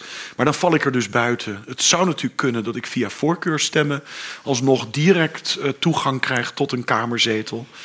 Ehm, als dat met grote aantallen stemmen gaat, dan moet ik natuurlijk het vertrouwen wat kiezers in mij gesteld hebben absoluut serieus nemen. En dan ga ik een lastig beslissingsproces door, waarbij ik mezelf ook de vraag moet stellen: waar ben ik het meest effectief? Ben ik het meest effectief in die Kamer of ben ik effectiever als ik van buitenaf mensen boos maak? Um, het antwoord daarop weet ik op dit moment nog niet, omdat er allerlei als-dan redeneringen tussen zitten. Um, dus wat dat betreft moet ik u helaas teleurstellen. Ik kan niet met een definitief antwoord op die vraag komen. um, maar wat ik wel in meer algemene zin uh, wil zeggen. En wat, ik noemde dat al tijdens mijn lezing ook. Hè, dat we. We hebben, we, hebben een, we hebben een universiteit gecreëerd die zich steeds meer in zijn schulp opsluit. Uh, steeds meer in die evoeren toren. Dat heeft alles te maken met publicatiedwang. En een van de consequenties is dat we in afnemende mate academici hebben die zichzelf primair zien als publiek intellectueel. En die publieke intellectualiteit gebruiken om een brug te slaan tussen wat ze meemaken en lezen vanuit hoofden van hun academische functie en wat zij zien als hun maatschappelijke verantwoordelijkheid. En ik doe dat wel. En dat heeft alles te maken met het feit dat ik niet opgeleid ben als een geograaf, of een socioloog, of een politicoloog, maar als een politiek en sociaal filosoof. En op de een of andere manier maakt het dan heel wat makkelijker om je over een breed scala aan onderwerpen uit te laten. Ook al ben je geen academisch expert in die onderwerpen. Dus ik ben in zekere zin een soort generalist. En dat is iets wat enorm zeldzaam geworden is. En ik zou uh, toch wel de claim willen maken dat het een groot verlies is voor samenleving, maar ook voor universiteit. Dat we eigenlijk alleen nog maar specialisten opleiden, die allemaal ook in een soort koker zitten. En die dus niet meer in staat zijn om de dwarsverbanden tussen die kokers te zien. Een van de journalisten die ik zeer bewonder is Gillian Tett. Um, van de Financial Times. Zij was opgeleid als uh, niet-westers antropoloog. Heeft een, uh, een, een, dissertatie geschreven over een geitenhoederstam in Tajikistan. En die heeft dus met etnografische ogen leren kijken naar mensen. Uh, vervolgens wist ze niet wat ze moest doen. Dus die heeft gewoon lukraak gesolliciteerd bij een breed scala aan ook kranten. Werd aangenomen bij de Financial Times. Werd eerst naar Japan gestuurd om Japan een beetje te leren begrijpen. Vervolgens weer teruggehaald naar het Verenigd Koninkrijk. En zij zag een enorm gat in de markt bij uh, de, de, het, het, onderzoeken van en het schrijven over al die handelaren die zich bezighielden met verpakte hypotheekproducten. Er was niemand in geïnteresseerd. Je had journalisten die zich bezighielden met bedrijfsobligaties, staatsobligaties en effecten. Dat waren de, de, hot, de hot potatoes. Daar ging je, dat, als je in de krant gepubliceerd wilde worden, dan ging je dat onderzoeken. Dus zij dook op die verpakte hypotheekmarkt en ze gebruikte haar etnografie etnografisch-antropologische technieken om in feite die stam van handelaren in verpakte hypotheekproducten te begrijpen. Nou, vervolgens in 2008 gaat nou net die markt zwaar onderuit, neemt in haar val die hele bankaire, mondiaal die hele bankaire sector met zich mee. En zij heeft uh, op basis daarvan een prachtig boek geschreven, dat heet Fool's Gold, waarin ze uiteindelijk ook de grote claim probeert te verwoorden dat een van de grote problemen van onze tijd is dat we allemaal specialisten geworden zijn die in een silo zitten, dat was haar term, een grote koker. Uh, en dat in die koker eigenlijk alles wat daar plaatsvindt rationeel lijkt voor de mensen die in die koker zitten. Maar dat die mensen in die koker niet zien dat er in hun omgeving van die koker enorme externe schade veroorzaakt kan worden. En dus doet zij een enorme oproep aan ons allen in dat boek. om toch veel meer ook generalisten op te leiden. die in staat zijn om de vertaalslagen te kunnen verrichten. tussen die kokers. ten, ten einde samenlevingen, politici, burgers te kunnen waarschuwen. voor de negatieve effecten die in die kokers geproduceerd kunnen worden. En de tweede waarschuwing die ze had, en dat is ook een waarschuwing aan ons allen, dat die bankaire sector zulke rare dingen kon doen, omdat wij er met z'n allen niet in geïnteresseerd waren. Er hing een enorme koepel van sociale stilte en politieke stilte over die sector. De sector sprak niet met politici, de sector sprak niet met burgers en kon dus ongehinderd zijn gang gaan. En mijn grote vrees is dat we negen jaar na die crisis eigenlijk in een situatie zitten die heel erg lijkt op voor 2008. De stilte is weer neergedaald over de financiële sector en de bankaire sector. En het wachten is dus op de volgende crisis, dames en heren. nou, dat is een mooie afsluitende boodschap, denk ik. Ja. Slaap lekker.